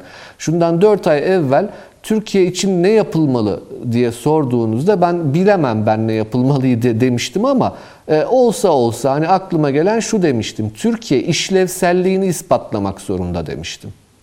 İşlevsellik şu demektir efendim. Bizim mülkiye mezunları çok e, iyi bürokrat olurlar ama bazı da işsiz kalır falan. Onu tercih ederler. E, o yüzden dördüncü sınıfta hep sorarlar. Hocam ne yapmalıyım? Ben de onlara hep şunu söylerim. Sizi farklı kılacak bir şeyiniz olsun. Mesela Türkiye'de hem Arnavutça, hem Yunanca, hem İngilizce bilen kaç kişi vardır derim. Hani bunu bilirseniz bir de mülkiyelisiniz, işsiz kalmazsınız. Farklılık, işlevsellik öyle bir şeydir. Yani bir yerde işe yaramak. Bunun için bunu da şöyle söylemiştim. Birinci çerçeve demiştim. Orta Asya Türkistan coğrafyasıdır. Çünkü Çin'le orada kapışacak. Dünyanın kalpgahı şu an orası. Türkistan coğrafyası. Ee, bu yüzden Türk keneşi faaliyetleri önemli. Zengezur koridorunun açılması gerek demiştik. Bunu takribi 4 ay önce söyledik. Birinci çerçeve. İkinci çerçeve yine aynı konuşmada. Orta Doğu ve Doğu Akdeniz'de işlevselleşmeli dedik. Bunun için Mısır ve İsrail ile normalleşme olabilir demiştik. Üçüncü çerçeve ise e, o zaman da baştan saydık yukarıdan aşağıya Baltıklardan aşağıya doğru gelen sizin biraz önce haritasını gösterdiğiniz Bükreş dokuzlusu. İşte bunu hatta ben Balkanlara kadar da indirmiştim o konuşmanın içinde. Bu neyi gösterir? Türkiye şunu söylüyor. Ben Balkanlarda NATO üyesi olarak olmazsa olmazım. Sine qua non denir ya Latince'de. Olmazsa olmaz. Yani sen yoksan orası yoktur. Türkiye bunu gösteriyor. İkincisi senin çatışma alanın olacak olan Türkistan coğrafyasında benim öyle bir nüfuzum var ki güzel kardeşim diyor. Ben seninle bu coğrafyada beraber olursam önün açılır. Bu coğrafyada benimle beraber olmazsan senin canın sıkılır. Diğeri Orta Doğu coğrafyası ve Doğu Akdeniz coğrafyası demiştik. Şimdi bakın Türkistan hattı okey tik atalım yanına ama bir tane hemen soru işareti koyalım. Bakın orada kaynayan bir kazan var Zengezur bölgesi. Daha bugün 6 tane Ermeni asker e, gözaltına alındı, esir alındı Mayın Azerbaycan ordusu tarafından. Evet. Ve bu mayın döşerken yakalandılar ama mevzu Zengezur bölgesidir. Ve Ermenistan bunun üzerine hemen bir açıklama yaptı. Dedi ki Minsk üçlüsünden oluşan bir barış gücünün Azerbaycan-Ermenistan sınırlarına yerleşmesini talep ediyoruz. Şimdi bakın bu ne demek? Amerika ve Fransa'yı davet ediyorum diyor buraya. Zaten Rusya orada çünkü Karabağ'a yerleşti. Türkiye'nin bunu iyi takip etmesi lazım. Orası çünkü bütün Türkistan hattının boğazı. Bakın bunu daha önce de söylemiştim. Türk, Türk dünyasının kafası Anadolu'ysa, gövdesi Türkistan'sa boğazı Kafkasya'dır. Boğazını sıktırtmayacaksınız. Yani o, oranın açık olması gerekiyor. Önemli bir şey. E, efendim e, burayı okey dedik. Orta Doğu konusunda Mısır ve İsrail konusunda ben Süleyman Hoca ile o konuda ayrışabilirim. Mısır'la ben ilişkilerin iyi gittiği kanaatindeyim. Yani e, böyle birdenbire e, zaten şey olmasını beklemedi kimse. E, bir ittifaklık kurulmasını beklemedi. Ama bir normalleşme, konuşmaya başlama, konuşulmaya başlandı. Semih Şükrü'nün açıklamalarını da önemsiyorum. E, gayet olumlu pozitif açıklamalar bence onlar.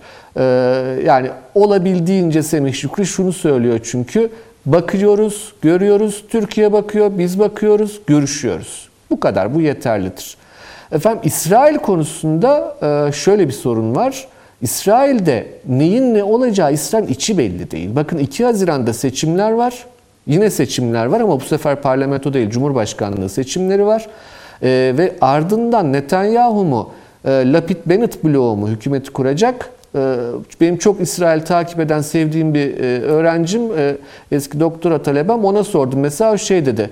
Hocam dedi 55 Lapid Bennett iktidarı kurar 45 5. seçim olur. Yani Netanyahu'ya sıfır veriyor. Yani ona da itibar ederim söylediğine. Şimdi or- orada öyle bir durum var. Ama bakın çok önemli başka bir şey. Mısır'da Filistin-İsrail görüşmeleri başladı. Yani İsrail'in içi sizi yakıyor da Buyurun, dışı, da, dışı da bizi yakıyor. Onu nasıl yapacağız? İşte ama onu söyleyeceğim. Onu söyleyeceğim. Buyurun. İsrail'in içi dışı bizi yakıyor. İç, yani içi de dışı da bizi yakıyor. Şöyle ki bütün oradaki süreçte Mısır'ın çok öne çıktığını kabul etmemiz gerekiyor. Ve eğer bir orada barış olacaksa yani e, üzüldük, çok üzüldük. Çocuklar ölüyor. Evet doğru ama şöyle bir şey var şimdi. E, o zaman küstük diyemeyiz. Oradaki barışa katkı sağlamak zorunda Türkiye. Türkiye şey değil ki böyle hırçın çocuk gibi bağırıp çağırmak için yapmıyor bunları. Barış olsun diye yapıyor Türkiye. E, Dolayısıyla onun devamı olarak o bölgede yine İsrail'le bu hükümet kurulma işlemlerinden sonra e, Mısır üzerinden bu barış sürecine katkıyla beraber Türkiye varlık gösterebilir. Gelelim en önemli bir şey- konuya, başta bir şey açtığınız daha konu, sorayım. sorduğunuz konu. Hiç kimse sormasa da bu- buyurun. Şöyle yani gidebilirsiniz Taşansı de hocam. sonra şöyle bir Şöyle. şey. Yani şimdi hem Filistin e, Kurtuluş Örgütü yani Mahmut Abbas hem Hamas adına yapılan işte Haney'in yaptığı açıklamada baktığınızda hep Mısır'a, Katar'a filan teşekkürler var. Hiç Türkiye'nin adı bile geçmiyor. Bunu nasıl yani Doğru. Peki. e, yırtınan Bu bir önemli bir Türkiye soru. var. Yani bu- bunu nasıl Bu bir değerlendirmemiz lazım? Taşans Hocam bu hakikaten merak edilen bir şey. Bir reklama gidelim. Kısa. Zaten Süleyman Hocam da çok kızdı size bu sefer. Zevkle Onu- dinliyorum yani. Ondan sonra bu soruyla birlikte az çok önemli bir yere geldiğimizi düşünüyorum ben. Hemen döneceğiz efendim.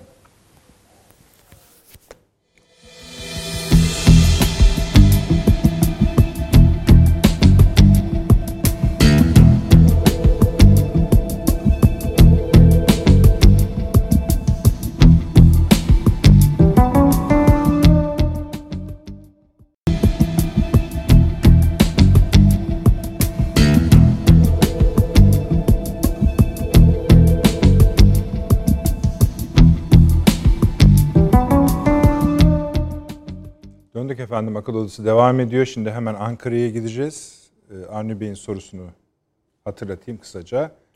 Filistin bu İsrail'le mücadelesi sırasında kendisine destek olan bir takım ülkelere teşekkür etmişti. Orada Türkiye yok idi. Ee, şey de yani Hamas da yani her ikisi için ayrı ayrı söylemek lazım. evet. Ee, yok idi. Süleyman Hocam sonra Taşans Hocam'dan ardından söz alacak. Ufak itirazları var. Ee, Taşans Hocam buyurunuz. Sizi dinlemeye devam ediyoruz kaldığınız yerden. Evet orası... Ya çok özür dilerim Taşans hocam ama bi- e, bu ahlaki- şeyi bağladıktan Buyurun, sonra bağışlayın ne buyurun. olur. Bu şeye geldik ya e, NATO görüşmeleri sırasında yani şöyle bir giriş yapmıştınız. Bir yeni mimari var kendi üslubunca gayret ediyor tamam evet bunu izledik. E, ve şöyle olacak dediniz. Ve bu toplantının ardından da Rusya'ya ve bağlı olarak da Türkiye'ye bir şey söylenecek dediniz. O söylenecek şeyler kadar bu ortaya Evet. çıkaracak çıkacak mimariyle ilgili bir tahayyülünüz var mıdır? Onu da eklerseniz sevinirim. Buyurunuz. E, Var. Var var tabii Buyurunuz. var. Orada sorunlar da var. Yani sorun alanları da var. E, bu ilk sorudan e, devam edecek olursak yani Filistin-İsrail meselesinde e, nedir? E, neden Filistin'de böyle bir ses gelmiyor bize e, Türkiye'ye dair diye e, o soru soruldu. E, orada şunu söylemek mümkün. Türkiye ahlaki bir pozisyon e, yürüttü orada. Yani o pozisyon çerçevesinde politikasını yürüttü. E, yani Birleşmiş Milletler Genel Kurulu'nu topladı. Volkan Bozkır'ın orada işte bulunması e, görevi çok önemliydi. E, Pakistan'la iletişim kurdu, Malezya ile iletişim kurdu, Endonezya ile iletişim kurdu. Ee, ve hani bilinirliği konusunda bir çaba yürüttü Türkiye ama e, doğrudan doğruya e, Filistinli e, temsilcilerle yani El Fetih'le yahut Hamas'la e, bir e, işbirliği e, izlenimi vermedi. Yani onun da sebepleri var çünkü e, o taraftan da çok böyle bir e, işin açıkçası için ne kadar sıkıntılı olduğunu Türkiye biliyordu. Orada hani e, Katar ve Mısır'ın e, çok öne çıktığını tespit etmek lazım. E, bir de şunu unutmayalım. Katar ve Mısır düşman kardeşlerdi biliyorsunuz. E, bir tane de konu vardı ortada. İhvan. E, İhvan konusunu bile aştılar. E, biliyorsunuz Katar e, şeyhi e, şeyi davet etti. SCC'yi davet etti Katar'a. E, zannediyorum Haziran ayı içerisinde böyle bir ziyaret de olacak. Yani orada bir de-ihvanizasyon süreci var bütün Orta Doğu'da. Ee, Mısır bundan memnun, Suudi Arabistan memnun, Katar da bu sürece katıldı gibi görünüyor. Yani bir, bir devir kapandı Orta Doğu'da demek lazım ki Hamas'ın mesela bir mesajı gözlerden kaçtı Türkiye'de. Beşar Esad'a teşekkür etti Hamas. Yani e, Beşar Esad'a karşı savaşıyordu Hamas Suriye Savaşı'nda hatırlamak lazım. Şimdi evet. oradaki dengelerin çok kökten değiştiğini, e, o çerçevede Türkiye'nin de elini kızgın korun içine sokmayıp ahlaki bir pozisyonda bulunduğunu söylemek lazım. Bunu ilk olaylar patladığında e, şöyle ifade etmiştim, hatırlatmakta fayda görürüm. Orada çocuklar ölüyor, e, orası kutsal bir yer, doğrudur. Yani muhit kutsal ama ahali kutsal değil. Bu gerçekle yüz yüze Türkiye. Bu gerçeği iyi bilen bir ülke Türkiye. Ahalinin kutsal olmadığı bilinciyle ahalinin içinde masumlar kutsaldır sadece. Dolayısıyla ahlaki pozisyonunu sürdürdü e, siyaseten e, ne El Fetih'le ne Hamas'la e, herhangi bir e, bu çerçevede ortaklaşmaya girdiğini söylemek mümkün değil. E, zaten bu bir çözüm de sağlamazdı. Dolayısıyla hani orada Mısır'ın e, arabuluculuğu, Ürdün'ün arabuluculuğu ortaya çıktı. E, yani arabuluculuk adı üst adı öyle ama içinde bir şey olmayacaktır. Sadece bir e, geçici barış sürecine imza atılacaktır. E, ancak daha sonrası için ee, bu e, Biden yönetiminin Filistin konusunda dayattığı iki devletli çözüm konusunun önünün açılacağı kanaatindeyim ben. Ee, Netanyahu'yu da bir şekilde e, iktidardan düşürmek için ellerinden geleni de yapacaklardır. Ee, orada hani e, o yüzden İsrail'in iç siyasetin takibi de gerçekten Türkiye açısından mühim çünkü bütün Orta Doğu mimarisini değiştirebilecek bir şey. Bu Orta Doğu konusunu böylece bir kenara koyayım. Diğer mevzu yani bu Balkanlar demiştim ben Doğu Avrupa'ya ek olarak. Şimdi orada bakın e, e, orası karmaşık bir coğrafyadır. Yani zannedildiği gibi böyle işte Rusya'ya karşı blok olmuş 9 tane devlet işte biraz önce gösterdiğiniz sınır gibi öyle değil. Herkesin birbiriyle derdi vardır orada. Yani orası hala sınır çatışmalarının yaşanabileceği, e, farklı etnik grupların diğer ülkenin içinde kaldığı vesaire bir yerdir. Türkiye'nin o bölgeyi çok iyi etüt ettiği kanaatindeyim ben. Mesela Macaristan çok başkadır, Slovakya çok başkadır. Hatta Çekya ve Slovakya çok farklı pozisyonlara sahip olabilirler. Hatta ve hatta Çekya kendi içerisinde ikiye bölünmüş durumda. Cumhurbaşkanı ve başbakan olarak. Cumhurbaşkanı gayet e, Rusya ile yakınlaşmayı savunurken Başbakan NATO üyeliğinin altını çiziyor vesaire Çekya'da. Hatta bu Maraşal Kanyov'un heykelinin kaldırılması olayı falan anlatmıştım bunu 5-6 ay e, evvel sizin programımızda. Yani düşünün böyle bir karışık bölgeden bahsediyoruz. Ama orada iki tane hat var. Bu iki hat önemlidir. Bir tanesi Macaristan'ın başını çektiği bir hattır. Almanya'nın çok daha hakim olduğu ve Macaristan ve Slovenya üzerinden gider bu iş. Bakın Slovenya Macaristan bağlantısı önemlidir. Adriyatik'e indirir. Bir diğeri de Polonya'nın başını çektiği bir hattır. Diğeri de Romanya'dır. Hani Bulgaristan biraz arada kalmış gibi görünüyor ama e, hani o ilginç dengelerin içerisinde Türkiye şunu söylüyor. Ben burada olmazsam eğer buradaki savunma mimarisi çöker.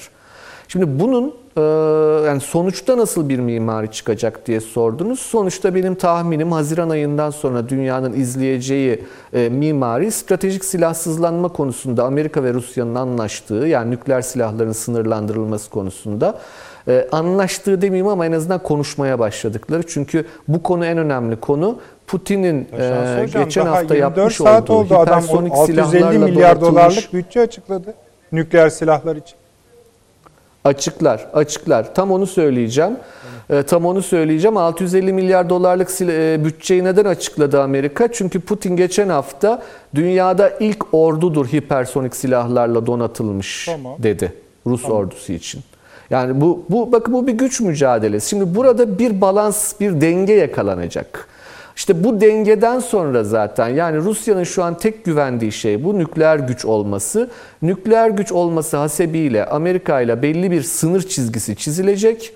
Ama Amerika'nın asıl derdi orada e, Rusya'ya bir şekilde haddini bildirip e, yani kuşatarak kendi yanında durmasını sağlamak olacaktır. Orada Türkiye'yi ilgilendiren pek çok şey var. E, Yani Amerika-Rusya dengesi Türkiye açısından her zaman bir derttir. E, Bu hani 19. asra da gittiğinizde İngiltere-Rusya dengesidir. Bizim korkulu rüyamız bu ikisinin anlaşmasıdır. Yani bu, bunu mutlaka akıllarda bulundurmamız gerekiyor. Yani bu hiçbir zaman Türklerin hoşuna gidecek bir şey değildir. Ee, yani umuyorum ki zaten her konuda da anlaşmasınlar. Niye anlaşıyorlar? Hiç gerek yok. Ee, ama e, bu rekabetin belli bir sınırda tutulması. Yani çatışmaya yakın değil ama barışa da tam barışa da yakın değil. Gerginliğin sürmesi Türkiye'nin lehinedir. Bunun sürdürülmesi yani bu gerginlik içerisinde Türkiye'nin pozisyonunun sürdürülmesi ise bir sanat meselesi. O sanatın belli soru başlıkları var. Birincisi Suriye efendim. Yani Suriye'de ne olacak? Ee, Suriye'de e, Rusya ile Türkiye ilişkileri, Amerika-Türkiye ilişkileri, Amerika-Rusya ilişkileri önemli bir üçgendir.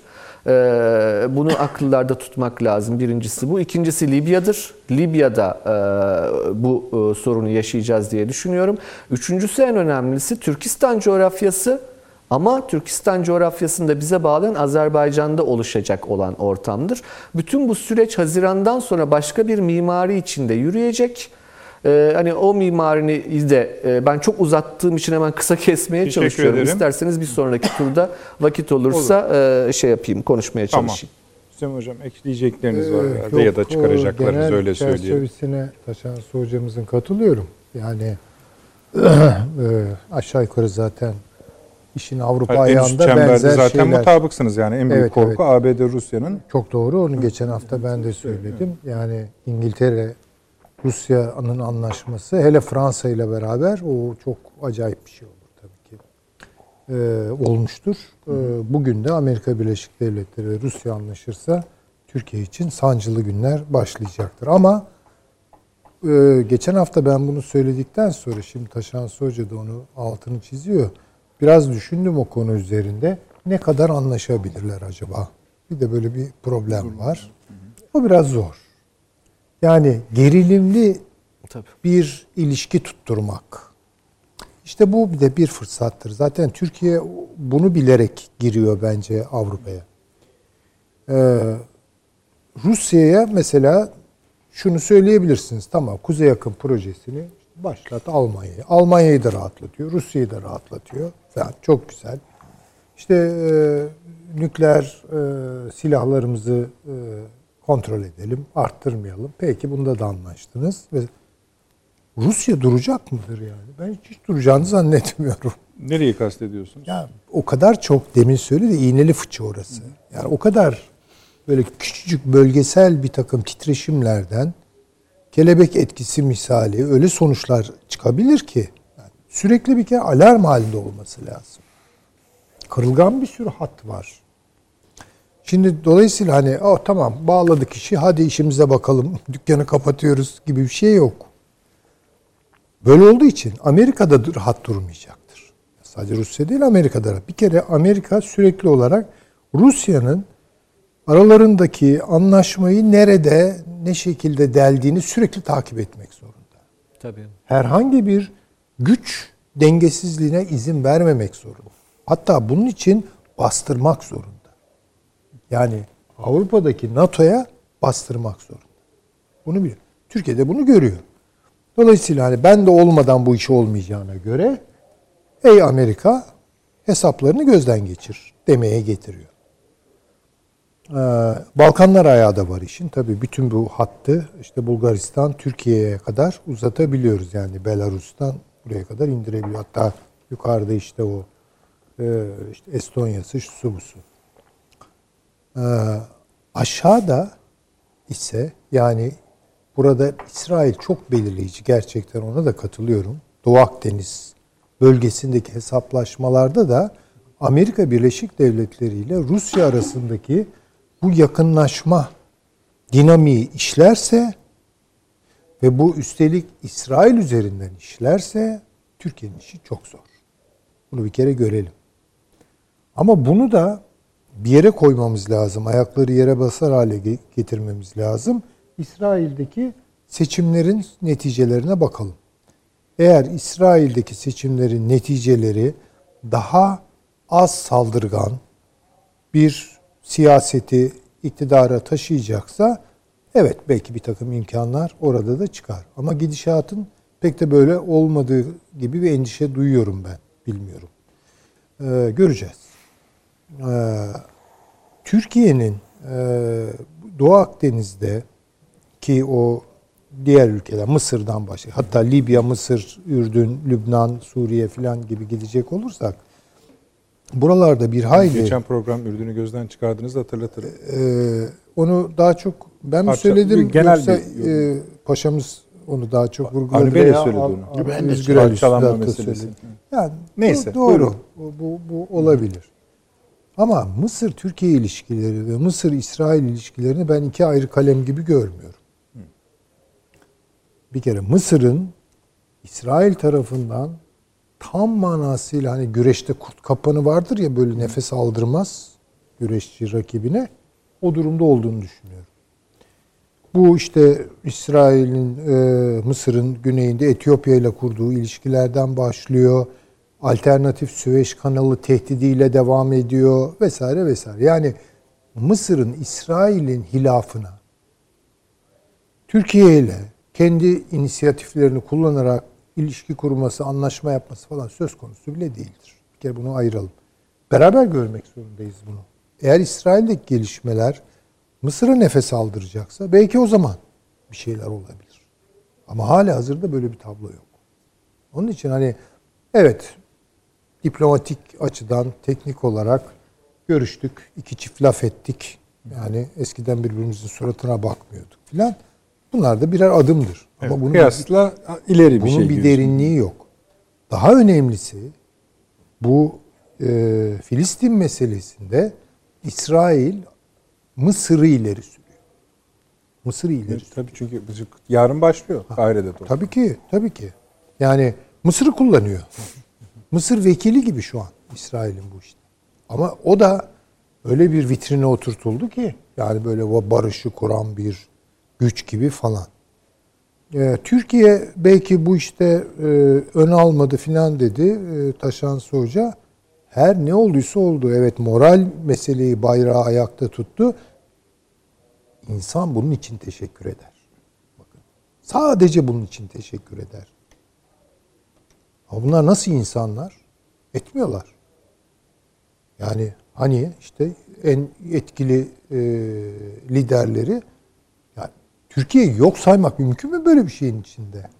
Ama yok saydılar.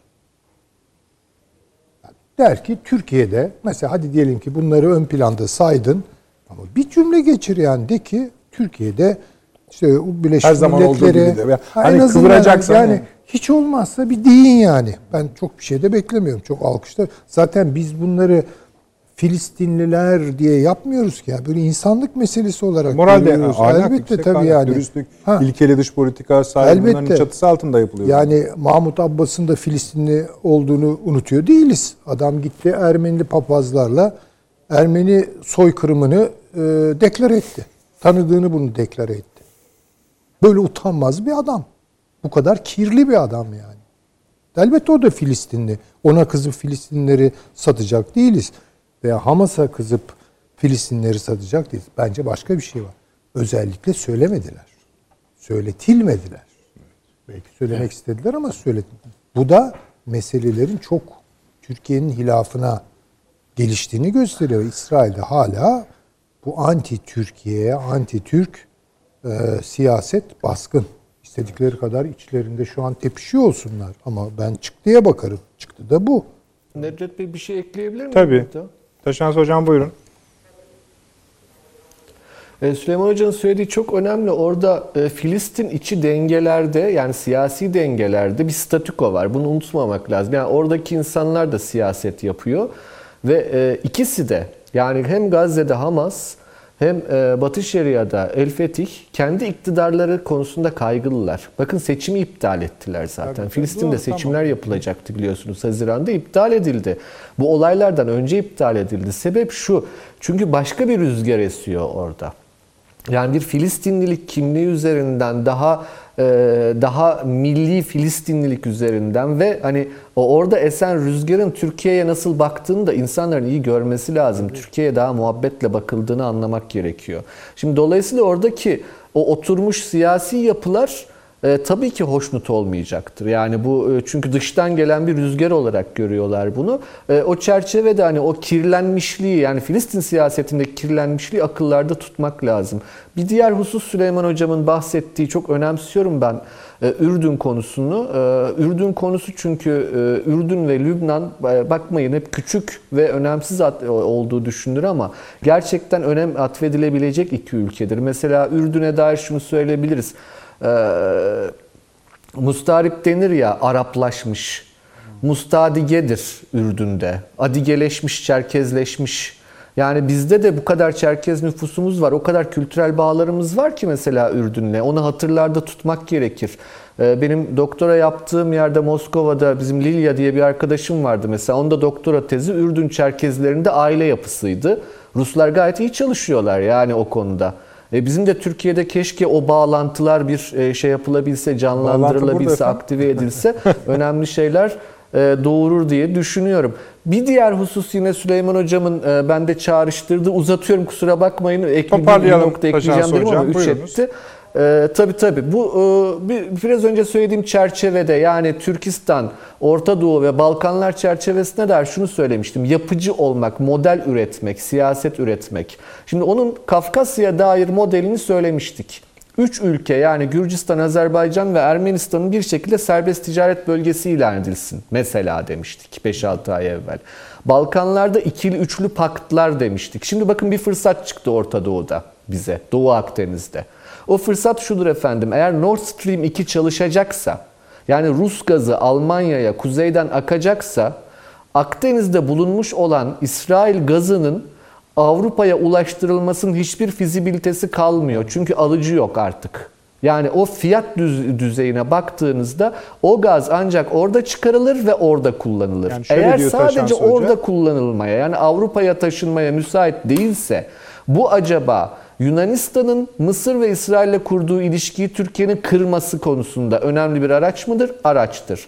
Bu acaba Mısır, İsrail, Ürdün, Lübnan ve Türkiye arasında bir enerji işbirliği anlaşması yapılmasını sağlayabilir mi? Çünkü zaruri bu. Yani taşınamayacaksa eğer bir enerji kaynağı orada kullanılacaksa o zaman o ülkelerin bir ortaklaşma imkanı olabilir.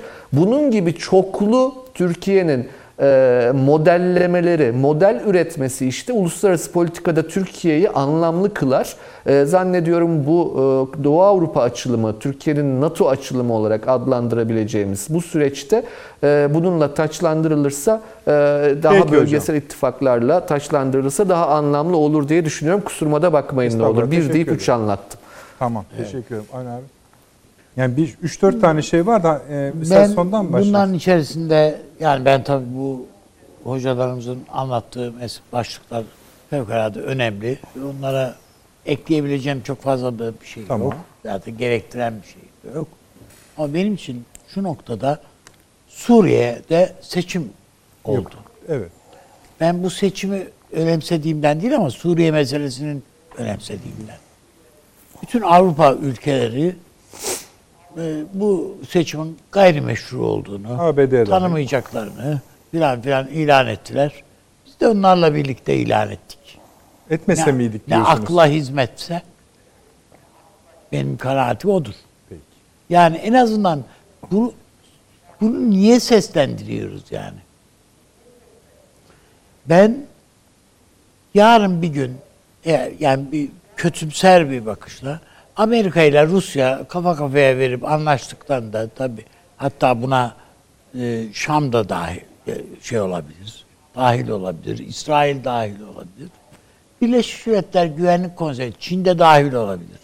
Birleşmiş Milletler Güvenlik Konseyi'nden kardeşim bu yabancı veyahut da davetli olmayan yani bir anlaşmalı olmayan ülkeler Suriye'yi boşalt, boşaltsınlar.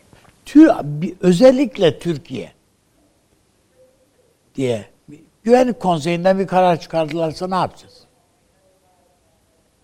Türkiye'nin bana göre geçen programda da söyledim. Behemal Şam'la ilişki kurması lazım. Şimdi bu da onu zora soktu. Behemal Şam'la ilişki kur. Hayır, seçim yani o önemli değil. Beşer Esad bunlara bakacak yani üçe beşe bakacak hali yok. Beşer Esad'ın. Ama şu anda Şam'da ekmek yok ya. Yani Türk, Şam yönetimi o halde. Öyle ki Amerika ile Rusya ki Şam e, bir manda yönetimi gibi Rusya'nın kucağında duruyor. Beşer Esad. Ama Suriye'nin para edebilecek işte petrol, şu bu varlığının su, ne bileyim bu da dahil yani e, tarım potansiyeli de dahil. Hepsinin kontrol eden de Amerika. Amerika nasıl yani niye Amerika diyorum? PYD yani. PKK ya emanet. Öyle. Ta- tamamı. Şimdi e, ay- şey, e, öyle bir hale getirdi ki iki ülke Rusya ile Amerika öyle biri diğerine muhtaç. Yani ekmek istiyorsan öbür tarafta PKK'da efendim e, şeyle e, siyasetse temsilse işte bu da bu tarafta. Sen buraya bir meşruiyet ver. O da sana ekmek versin filan filan. Bu hale getirdiler. Ben Türkiye'nin bu masada e, biz hala böyle eli kanlı katil bilmem ne filan yani böyle ya eli kanlı katil değil cinayet işlemiş devlet başkanı var ya yani değil mi? Yarın öbür gün kral ölse tahta çıkacak yani. Üstelik Adam. tescil edilmiş. Tabii yani bir tescil edildi. Evet. Hangi kimin eli temiz yani? Amer yani Amerika'nın mı eli çok temiz yani kansız. Kana bulaşmamış da biz e, aman ha filan diye arıyoruz. Böyle bir şey yok yani bu coğrafyada. Şöyle bir şey sorabilir miyim Avni abi? Yani nedir bizi üstelik de bizi bu Suriye'ye sokan, başımızı buraya de, daldıran bizim e, Amerika. efendim Hillary Clinton. Öyle Amerika. Değil mi? Gel- geldik giriyoruz diye. e, Füzeyi fırlatıyoruz bu gece saat 3'te evet, diyen o. Evet. Diyen o. Ve ondan sonra kendileri geriye çekildiler ve şimdi bizi suçluyorlar. Yani İdlib'i terörün çöplüğü diye niteledi geçen gün Amerikan Pentagon yani. Terör çöplüğü. Bunun sorumlusu, bunun sorumlusu da Türkiye. Söyleniyor ya bunlar açık açık. E şimdi kardeşim yani bizim böyle böyle hem bir takım suçlamalara muhatap olacağız. Hem sen orada bir takım bombalar atacaksın. Ondan sonra halk e, Türkiye sınırına yığılacak. E yani ben bunun mutlaka ve mutlaka yani Türkiye'nin orada e, dar durumda olan bir Şam yönetimi var. Zor durumda olan. Yani İran bir tarafından asılmış. Amerika bir tarafından asılmış. Rusya yukarıdan Rusya bastırıyor. yukarıdan bastırıyor. Yani ne, neyin hesabını yapıyoruz ki biz? Peki böyle bir şey yapsa nasıl bir so- e, durum ortaya çıkar? Ben nasıl bir ortaya ilerleme? şu ama en azından bizim Ha, el Ha, boşaltırsınız ben za- diyorsun. e, yani biz bir şeyler ya yani Mısır gibi bir ülkede yani e, biz o kadar lafı saydıktan sonra bir araya gelmeye oturmaya çalışıyoruz filan ve Mısır nazlanıyor. Tabii Öyle mi naz- yani? Nazlanıyor. E, Yani e, nazlanıyor. E şimdi bu kendi paçasını kurtar. Yani de, ülkeyi kurtarmaya çalışıyorlar adamlar. Yani kimse artık Suriye'nin toprak bütünlüğünden falan vazgeçti. Konuşulmuyor. Şu anda zaten üçe parça, fiilen üçe parçalanmış bir Suriye var. Neredeyse Şam yönetimi buna razı edilmiş vaziyette. Adam yani hiç e, şey e, İsrail'e terk, etti, terk edilmiş topraklarının falan hesabını soruyor mu? Hayır yok. Soramıyor yani. Ama Afrin diyor ya. Yani gözü hala bizim koyduğumuz bize bizim kontrolümüz altındaki yerlerde. Ha niye bu? Çünkü söyleyebilecek bir şey lazım ona. Bir şeyler lazım. E şimdi biz bütün bunların hepsini göz önüne alarak mutlaka ve mutlaka orada bizim kontrolümüz altında olan ve o Amerika'nın falan terör çöplüğü diye değil yerdeki İdlib bölgesindeki örgütler var. Ve bunlar öyle ufak tefek örgütler değil. Biz mesela PKK'ya da böyle işte yurt içinde evet bin tane 600 kişi mi ne kaldı falan diye söylüyoruz. İyi tamam. Kandil'de de herhalde o kadar daha fazla değil. Ama Suriye'de 60 bin PKK'lı var. Bununla bir ordu kurdu adam. Daha ne yapacağız ya? Neyi bekliyoruz yani?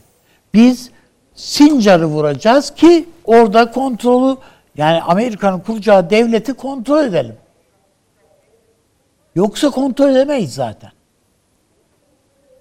Ama Sincar'ı vurur ve orayı kontrol altına alırsak zaten çözmüş oluruz sıkıntımızı. Ve Şam'la diyalogumuzun bir temeli olur. Bizim derhal mesela gıda yardımı yapma imkanımız var Şam'a. Yani insani şeyleri Tabii tabii yani yapma. Esad'a Yani yapıyorum diye tabii değil diyorsun. Esad diye değil zaten. Yani çocukların mama yok, süt yok ya. Ya Şam'da tanıdığımız insanlar e, yazıyorlar, çiziyorlar. Tabii, tabii, konuşuluyor. Yani e, perişanlık vaziyette. Ve bir takım insanlar orada diyelim ki 10 dolar maaş alıyor. 10 dolar maaş alıyor. 10 bin dolarlık yaşıyorlar. Bazıları. Özellikle rejimin içerisinde de ya hırsız tayfesi az değil. Ya her yerde var. Orada da var. İran'da da var filan. Ama İran kene gibi asılmış vaziyette şu anda Şam'ın üstüne. Çökmüş vaziyette. Ben burayı terk etmem diye. Ama ve bunu ha, devre dışı bıraktırabilecek güç yok Şam'da. Türkiye bu güç olabilir anlamında söylemiyorum. Biz İran'ı kovmak için değil, Rusya'yı, Amerika'yı Kendi kovmak derdimizi için. toparlamak. Ama kendimizi toparlamak için. Yarın öbür gün bize hadi buradan güle güle kardeşim diye bir milli güvenlik kurulu kararı, Birleşmiş Milletler kararı gelirse ne yapacağız yani? Hayır çıkmıyoruz kardeşim mi? Kaldı ki arkasından burada bir bölge de kuruldu de derler. Tabii derler yani. Yani söylemek istediğim ben hani öteden beri söylüyoruz. Biz siyaset üretmek. İşte e, mesela Mısır'la dedik ama biz geçen sene söyledik bu Mısır işini. E, bu kadar sayıdan sonra biz oturduğumuzda adam o arada Yunanistan'la anlaşmalar yapmış bilmem neler etmiş. Şunlar olmuş bunlar olmuş yani bir, birdenbire zaten bugün otur yarın hadi yani hani bu vardır ya böyle sünnetçi misali hani bugün sünnet yarın deniz böyle bir siyasi diplomasi böyle bir şey olmaz yani bugün Mısır'la oturduk konuştuk yarın her şey güllük gülistanlık böyle bir şey yok zaten. Sonuç almak. İşte İsrail bizim bütün bunlarda aynı şey İsrail'le de alakalı olarak söylüyorum. Yani e, ben Türkiye'nin tutarlı bir bir- şimdi az önce Taşansı Hoca'nın söylediği ahlaki bir çizgi izledik biz diye Hamas'la ve şeyle ilgili olarak söyledi. Fetih. Al- El Fethi ile ilgili olarak sö- söyledi. Tamam. Nitekim Sayın Cumhurbaşkanı biz ilkesel bir mücadele veriyoruz dedi. Hatırlasanız cümlesi budur. İlkeseldir bizim yaklaşımımız dedi. İyi tamam biz bunu ama bizim dışımızda herkes ilkesiz mi ya? Bizim dışımızda yok mu yani? Bizim biz bunu dünyanın dört bir yanında her platformda seslendirdik. Avrupa'da, şurada, burada, her yerde Sayın Cumhurbaşkanı seslendirdi. Hiçbir bir nezaket şeyini hak etmiyor Türkiye. Filistin bağlamında mı konuşuyor? Evet, öyle gö- gösteriyor. Peki. Ya bunun bir işaretini biz Filistin basınında görmeliydik mesela. Yani geçmişte e, Tayyip Erdoğan posterleriyle gösterilerin yapıldığı yerler bunlar. Onun için yani yoksa şimdi sadece işte Katar, Katar dediğin ne finansman parayı veriyor yani o kadar yoksa şey yaptığından değil yani. Peki abi. Tamam. Teşekkür ediyorum. Süleyman Hocam, e, şimdi şöyle bir durum aklıma geldi benim de hani bölgeyi tahlil ederken e, mesela işte Fil- Filistin'e de gönül kırıklığı söylüyorsunuz ama hani Mısır-İsrail ilişkileri sahil bütününe baktığınızda hatta Taşansı Hoca'nın işte bu şey Kuzey Akım 2'nin işlevselleşmesi Akdeniz gazının başka türlü yani Türkiye'nin bölgedeki işbirliklerine destek olabilecek imkanlar yaratır. Potansiyel taşıyor demesi de bir tarafa. Mesela Yunanistan yani bugünkü konumuz içinde değildi ama iki gün önce Yunanistan Dışişleri Bakanı çıktı dedi ki galiba benim arşivimde de olacak. Türkiye dedi kendisini dedi Müslüman dünyanın lideri zannediyor dedi. Şimdi bu Orta Doğu'ya baktığınızda yani mesela şeyi de katabiliriz. Peker vakasını da Birleşik Arap Emirlikleri'nin durumu vesaire vesaire katarız. Böyle bir hani biraz uçtan gireceğim ama hani diyorsunuz ya narko ülke imajı giydirmeye çalışıyorlar falan. Bir de bu var gibi gözüküyor. Yani şimdi bu açıdan e, bu bahsettiğimiz dörtlünün ilişkilerinde bir değişim yok. Tam tersine Onlar hep öyleydi zaten Bir de geliştiriyorlar ilişkilerini. Yani bunu niye söylüyor Yunanistan e, Dışişleri Bakanı? Ey Türkiye e, sen Müslüman dünyanın bu bölgedeki lideri değilsin. Bu bölgedeki gerçek lider Mısır. Evet. Söylediği bu. Öyle. Tabii İsrail doğrusu, doğrusu bu. Evet Doğrusu öyle bu. diyor. Bunu söylüyor ya tercüme edecek olursak. Ve İsrail de aynı şekilde bu Filistin meselesinde bir tür böyle barış havarisi, meleği gibi o e, yönetime e, kanat taktı. Adamlar çıkıyorlar işte barışı sağlayan güç. Bu prestijli bir şey yani. Şaka bir şey değil ki. Türkiye yeniden orada marjaya itiliyor, dışarıya çıkarılıyor. Hocam bunlar da bütün bu tablo, önümüze konulan böyle tablolarda Türkiye'nin çok büyük hataları da var. Elbette. Biz bu insanlar bir mesela Elbette. e, şeyi Eleser'i sanki böyle bir e, referans kurum olarak görerek şey Valla yaptık. o ta Hep o- Yavuz Sultan Ya- Selim'den beri bizim medresenin hastalığıdır. Evet, işte bu bunun gibi Yani bir şey. öyle, öyle gider. Ondan sonra bütün Türk e, şeyleri, alimleri, Müslüman alimler e, sanki kendilerini bir komplekse kaptırdılar. Efendim adamın ana dili der gibi. İşte Mustafa Sabri Efendi'nin filan elinden Tabii, gelse tabii, bütün Türkleri Arap yaparım filan gibi lafları filan. Yani Abdullah Cevdet e, Avrupa'dan damızlık getirip Evet, e. Türkleri batılılaştırmak isterken öbürü de Eleser'i aynı kafa. Aynı kafa yani. Aynı kafadır bu. Evet. Şimdi siz- Yani bu bu bu Türkiye'de muhafazakar e, milliyetçi e, e, saflığın da bir şeyidir yani. Hani saf dillik manasında saflık derken saf dilliğin de bir ortaya koyduğu bir tablodur ve bunlara bunların farkına varmamız lazım. Ayılmamız lazım yani bu manada. Peki. Siz şeyden bahsettiniz ya.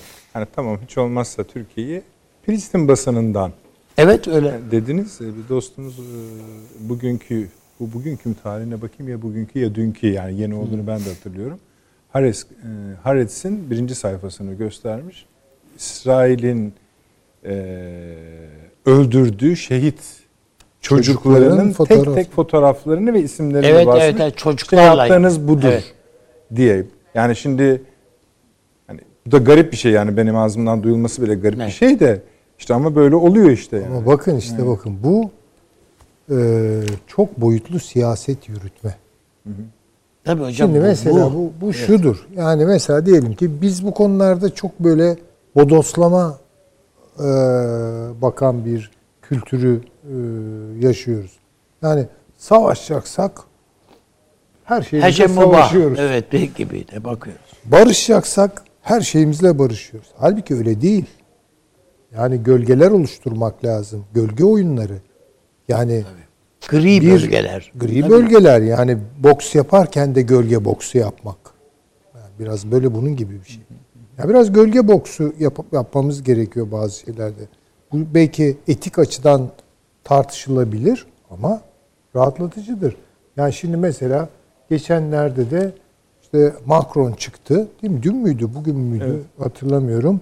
Soykırım özür diliyoruz falan dedi.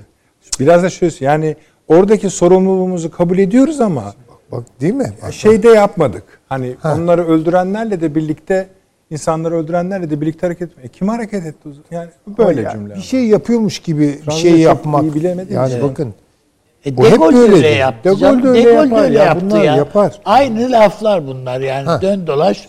mesela İsrail'den şöyle bir ses çıkar yani. İsrail ne yapıyor? Yani bize Yakışır mı soykırımda yapıp diye. yakışır Ha. mı? Soykırımda yapılanları biz şimdi Filistinlere mi yapacağız? Bir kanal açar Evet. oradan. Bildiğini okur öbür tarafta. Bildiğini okur öbür tarafta. Peki. Siz şunu atlamıştınız. Onu rica edeceğim. Atlamadınız da biraz orayı daha çok açmanızı rica ediyorum. Bu Taşansı Hoca'nın yani o da çok girmedi bana kalırsa ama hani genel bir gö- gölgesini çıkardı diyelim. Burada çıkacak mimari konusunda mutabık mısınız Haziran zirvesinde? Hangi nerede çıkacak şey? E, NATO zirvesinde çıkacak e, mimari Ee, konusunda. belki eskizleri çıkabilir ama kendisi çıkmaz. Yani hemen Bir şey geliyor mu? Bir şey geliyor. O tamam. Zaten biz hani onu daha önce de söylüyorduk. Şimdi bir ara şöyle baktık. Bu NATO toplantısı aslında Biden ve Erdoğan'ı bir araya getirmek için. Sanki biraz öyle gördük. Halbuki değil. Bir, bir NATO'yu yeniden e, Biz öyle dok- gördük mü hiç? Görmedik. Efendim? Yani akıl odası böyle gördü mü hiç? İnşallah Hayır, hayır, görmemişiz. biz görmedik öyle de yani genel ha, algı tamam, olarak. Peki. söylüyorum. Ha, biz öyle bakmadık. Hatta şunu söyledik ya orada bir başka mesele. NATO'nun kendisi konuşulacak dedik. PESCO'yu yanına ekledik. İkisinin arasındaki kavgaları ekledik. Transatlantik ittifak konusunda. Yani bu bir doktrin toplantısı. Tabii. Ya da yani dok- bir dizi belki bundan sonra Yani olacak. işin haritaya döküleceği toplantı bile değil bu. Değil değil efendim. Ya bu daha bir doktrin, prensipler. tarifler Evet. olacak. İşte herkes Ama nihayet elimizde bir manuel taşı- olacak gibi duruyor. Bir şey söyleyecekler herhalde sonunda bu kadar adam. Söyleyecekler de oradan hani şimdi e, Bir bildirim belki bildir bir şey olur o kadar adamlara. Yok canım o Şansı Hoca da- yani bildirimidir. onu ima etmedi ama belki sonuç öyle şey olmaz mı? Hayır sonuç bildirisi diye bir şey olmaz canım. Niye Ya toplandık Yok, yok, şunları. öyle bir şey efendim. Peki. Bu çünkü zaten Ben o belgeyi getireceğim NATO'nun bakın. Ha, o karar doktrin toplantısı. zaten NATO'nun karar defterine yazarlar. Onu da Öyle şey. açıklamazlar yani. Peki buyurunuz. Ya bu bu işte bir şekilde yeniden tarif edilecek. Çünkü bunu bir yer bir şeye oturtmanız lazım. Şu çıktı ortaya benim anlayabildiğim kadarıyla. Şimdi bu savrulmalar hani demin dedi ya giriş konuşmasında Taşansı Hoca Biden Trump'ın çizgisine doğru geliyor. Belli noktalarda. Her yerde değil belki ama Bu işaret var. Ha, Şimdi soğuk savaş olarak başlattı. Yani öyle laflar etti ki Putin'e katilsin, mat. Yani soğuk savaşta bile edilmeyen laflar etmeye var. Dedik ki yani yeni bir soğuk savaş başlıyor. Sonra şimdi yani soğuk savaşın hatıralarına dönmek istemiyorum. Buyurun. Biden'dan gelen bir başka açıklama. İşte Blinken'la Lavrov görüşüyor Reykjavik'te. Sonra işte to- toplantısı olacak. Sonra işte Putin'le bilmem e, Biden görüşecek. E, Orada söylediklerine Taşan Hocam tamamen katılıyorum. E, Beni de besleyici oldu. Ama şöyle bir şey de var. Yani bu bir denemeydi. Yani soğuk savaş rüzgarını önce bir estirmek. Yani bu savrulma, sarsakça yapılmış bir şey falan değil Yok, yok. bence. Yok. Rusya'ya da Çin'e de bize de. Ha. Ya yani. bir kere bir, bir soğuk savaş rüzgarı bir estirdi. Bir gö- güç Yani yoklaması yan yana yaptı. geçilen her yerde omuz attı. Bize de Omuz atıyor. attı. Bize de atıyor. Güç tarttı. Yani na, bakalım nasıl bir tepki Ya verecek bizde bir de vesaire bir gibi. kompleks var hocam. Ona ne diyorsunuz? Efendim Orta Doğu'ya Dışişleri Bakanı gitti bize yardımcısı geldi. Falan diye. Yani Ya Ya bir sana adam Türk-Amerikan ilişkilerini önemli. değerlendirip Neyi getirdiği önemli toplamın sana. içinde küçük bir şey ama ben on- onda bir iz olduğunu düşünüyorum. Yani Ürdün'e Dışişleri Bakanlığı gitti.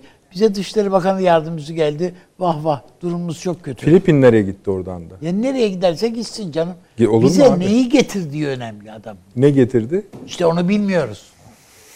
Peki abi. Türkiye'ye Ben- yapılacak olan yani Sayın Cumhurbaşkanı'nın önüne konulacak olan şeyi, tabloyu bana göre getirdi adam.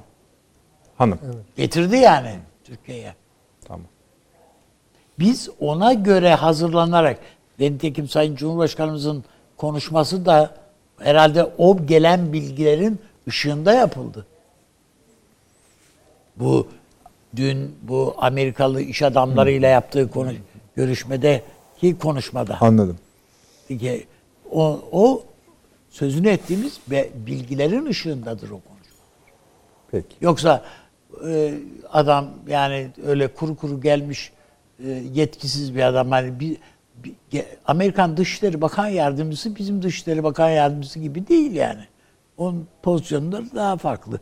Farklı görevler hepsinde. Ama Sayın Sedat Önal'la görüştü sonuç olarak. E tamam canım fark etmez. Yani tebligatı kime yaptığı önemli değil. O kağıdın Tebellü ettiniz mi? kağıtta, Siz ettiniz. kağıtta ne olduğu önemli. Peki. Efendim Taşansı Hocam. Bir şey mi dediniz? Ee, ya ben de kısacık bir şey eklemek Bir, bir isterim. ama saniye bir Süleyman Hocam'ın olursa. sözünü kestim. Onu bir tamamlayıp size döneceğim. Ha, diyordum? estağfurullah. Ben de estağfurullah, unutmuştum. tabii, tabii. Avni bak kesiyorsun Süleyman Hocam'ın sözünü. Nerede kaldığımızı unuttuk ama mimari üzerine konuşuyorduk. Ha şimdi bundan hemen bir şey çıkmaz. Yani şu soğuk savaş söylüyordum pardon. Tabii, yani sonra bunu belli bir olgunluk noktasına getirdikten sonra şimdi geriye çektiler. Bir başka Şimdi burada NATO ne olacak meselesi. Bir kere şu anlaşılıyor. NATO Rusya'yı kontrol altında tutmak için Avrupa ayağıyla yani bu esas oradaki Amerikan gücü veya NATO gücü genel manada e, dinamik çalışacak. Yani Rusya ile Amerika anlaşsa bile Avrupa'daki o ne diyelim hani omuz omuza hafif tertip itmeler, kalkmalar bunlar devam edecek. İşte Türkiye o dinamiğe girdi.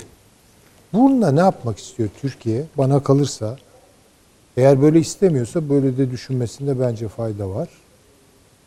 CENTCOM'u destek e, denetlemek istiyor. Oradan aldığı güçle çünkü buradan acayip bir baskı Evet. yiyor.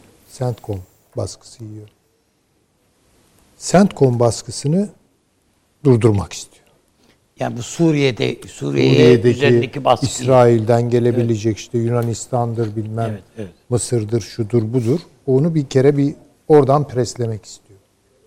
İkincisi çok doğru gene Taşansı Hoca'nın e, söylediği Türkistan koridorunu derinleştirerek işte o boğaz tıkanıklığını gidererek açmak istiyor.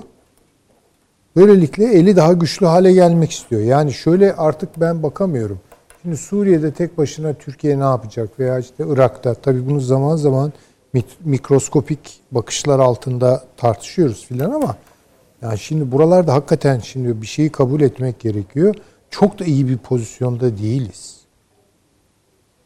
Şimdi başka alanlardan güç devşirerek, başka ayaklardan güç devşirerek buradaki etkinlik alanımızı veya tesir kudretimizi artırmak istiyoruz bence. Veya buradan gelen, aşağıdan gelen E, tehditleri... biraz bu esasında. E tabii ta- tabii ki bu.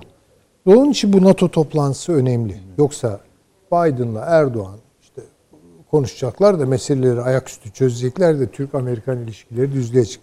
NATO'nun ne olacağına bağlı.